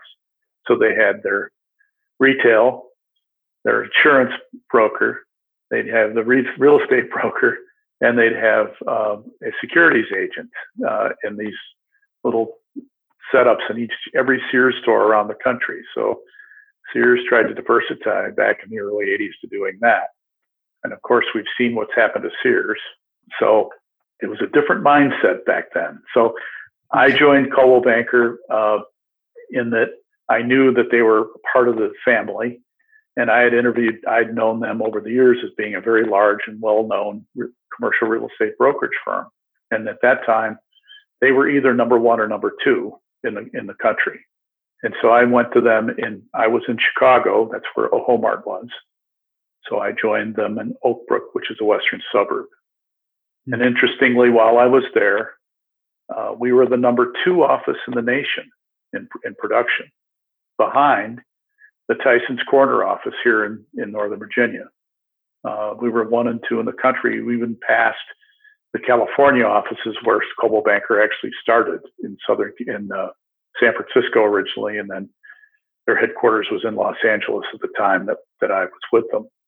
So Coldwell Banker is now CBRE, which is now still the global leader in uh, in brokerage among many other services. And I talked about that in this interview, as well as the, my interviews with Ray Ritchie and Cap Grayson, who were both at the there at CB, CB at the same time as uh, as Bill. And I was there, uh, and I met Cap Grayson while I was at CB because he was the regional head of investing, and that's how I got to know him. So I was there for three years, and that was right before I moved to Washington, D.C. in 1985 and joined the BF Saul Company here. And I've been here ever since. So the last 35 years, I've been in Washington. So, and was with the, the same entity uh, that I joined the Saul Company. We were sold to Legg Mason and then subsequently to NorthMarq Capital. So I was there 19 years within that same entity that was owned by three different companies so, in mortgage in mortgage banking. How has that kind of shaped your career? I mean, I, I, by comparison, other people that may have been with an organization and the same organization for, you know, their whole career, you know, the change in ownership and things like that that that you went through through those years. How how is that how has that um, kind of shaped your career and, and, and the person you are? Well, in I left 19 in 1985 uh, CB uh, in Chicago, and I moved here because I was recruited by the Saul Company, and I uh, I was a broker at Coldwell Banker. I was an investment broker, and commissions were not frequent, and that's the only way I was paid. So I had to close sales of property because that was my business. I was not a leasing agent, and so I did not have, you know, I usually had four or five transactions a year uh, and make to make a living. Well, I had a one deal that was a you know mid you know two three hundred thousand dollar commission that just uh, fell apart on me mm. in mid '85, and I decided you know maybe I'm gonna maybe the brokerage business because I just bought a house and I didn't have a lot of cash reserves, and my wife was a little nervous about it, so we decided to look around and somebody reached out to me from from Washington. It was a city that I was very interested in. I'd visited here few, several times and had friends here, so there was a little bit more of a steady salary to to that that job. Uh, yes, when I started the BF Saul company, the mortgage banking business is a base plus uh, incentive bonus based on performance. Mm. So they give you a base salary. It isn't significant. Right. You still it's performance driven, but you you still have to, you know, it, it allows you to to make a living enough to to pay your bills and to have a mortgage payment, etc. And then we took it from there. And so my wife got her job here, and so I uh, was with the same entity. And uh, and then, then through that was 85, and then in 1992 we were sold to Legg Mason, and that was at the rear end of the 1991 crisis. And I went on straight commission uh, one of those years, uh, 90, in 1991, the Saul Company uh, was in dire straits and was looking for assets to sell. We were one of them. And uh, in 92 with Legg Mason, I was with them for about 11 years until uh, they decided to sell. Legg Mason changed its entire strategy as a company. Mm. And so uh, they sold us to NorthMarq Capital, which that entity still exists, of course, and they're one of the largest mortgage banking firms in the country, and they still have a Bethesda office where I was. And my colleagues are still there. Some of the ones that I had, the fellows that run the office are still there. So I was recruited away from there by Ackman Ziff, which is another mortgage brokerage firm in, 90, in 2004. And I was there three years. And then I went into development with a company called Concord Eastridge did that for three years until the crisis in 2008 9 and then went into the workout mode with a couple of partners. We started working out loans with a company called bald eagle partners and then i went into to other partners. Actually i wasn't i was more back into the lending business i should say in credit tenant lease because that was a challenging time to do conventional finance in real estate. So we did credit leasing credit financing was there two years and then formed a partnership getting back into real estate as the markets returned with two other guys to look at acquiring property and or advising uh, on debt.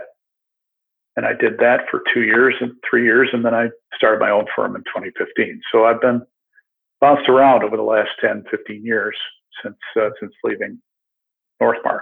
But i was one place you know one place for quite a long time but what I've learned is you basically have to, uh, especially in today's working environment, you basically have to set up your own business regardless of where you are as an individual and our and especially in real estate.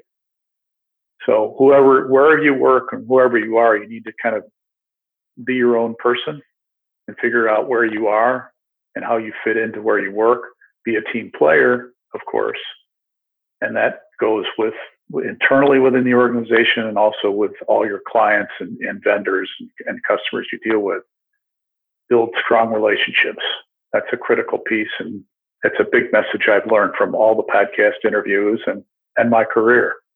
Yeah, yeah, and for sure, it seems like we're in an era now where you don't have the same number of people that are that are lifers, and and to your point, all the more reason that um, those relationships are so important because you don't know where you're going to be, you know, longer term, and and and who you're going to come across later later in your career.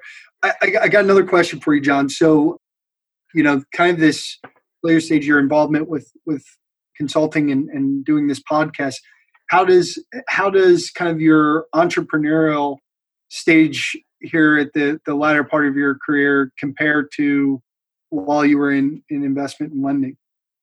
Because of the amount of years I've been in the business now, I have I look at how I can serve the community and the, the, the business as an advisor and share perspective on finance, what I've seen over the my 40 year career with younger people. And I've been an active member at Urban Land Institute here at the, the district council for the last 25 years and being on the advisory board.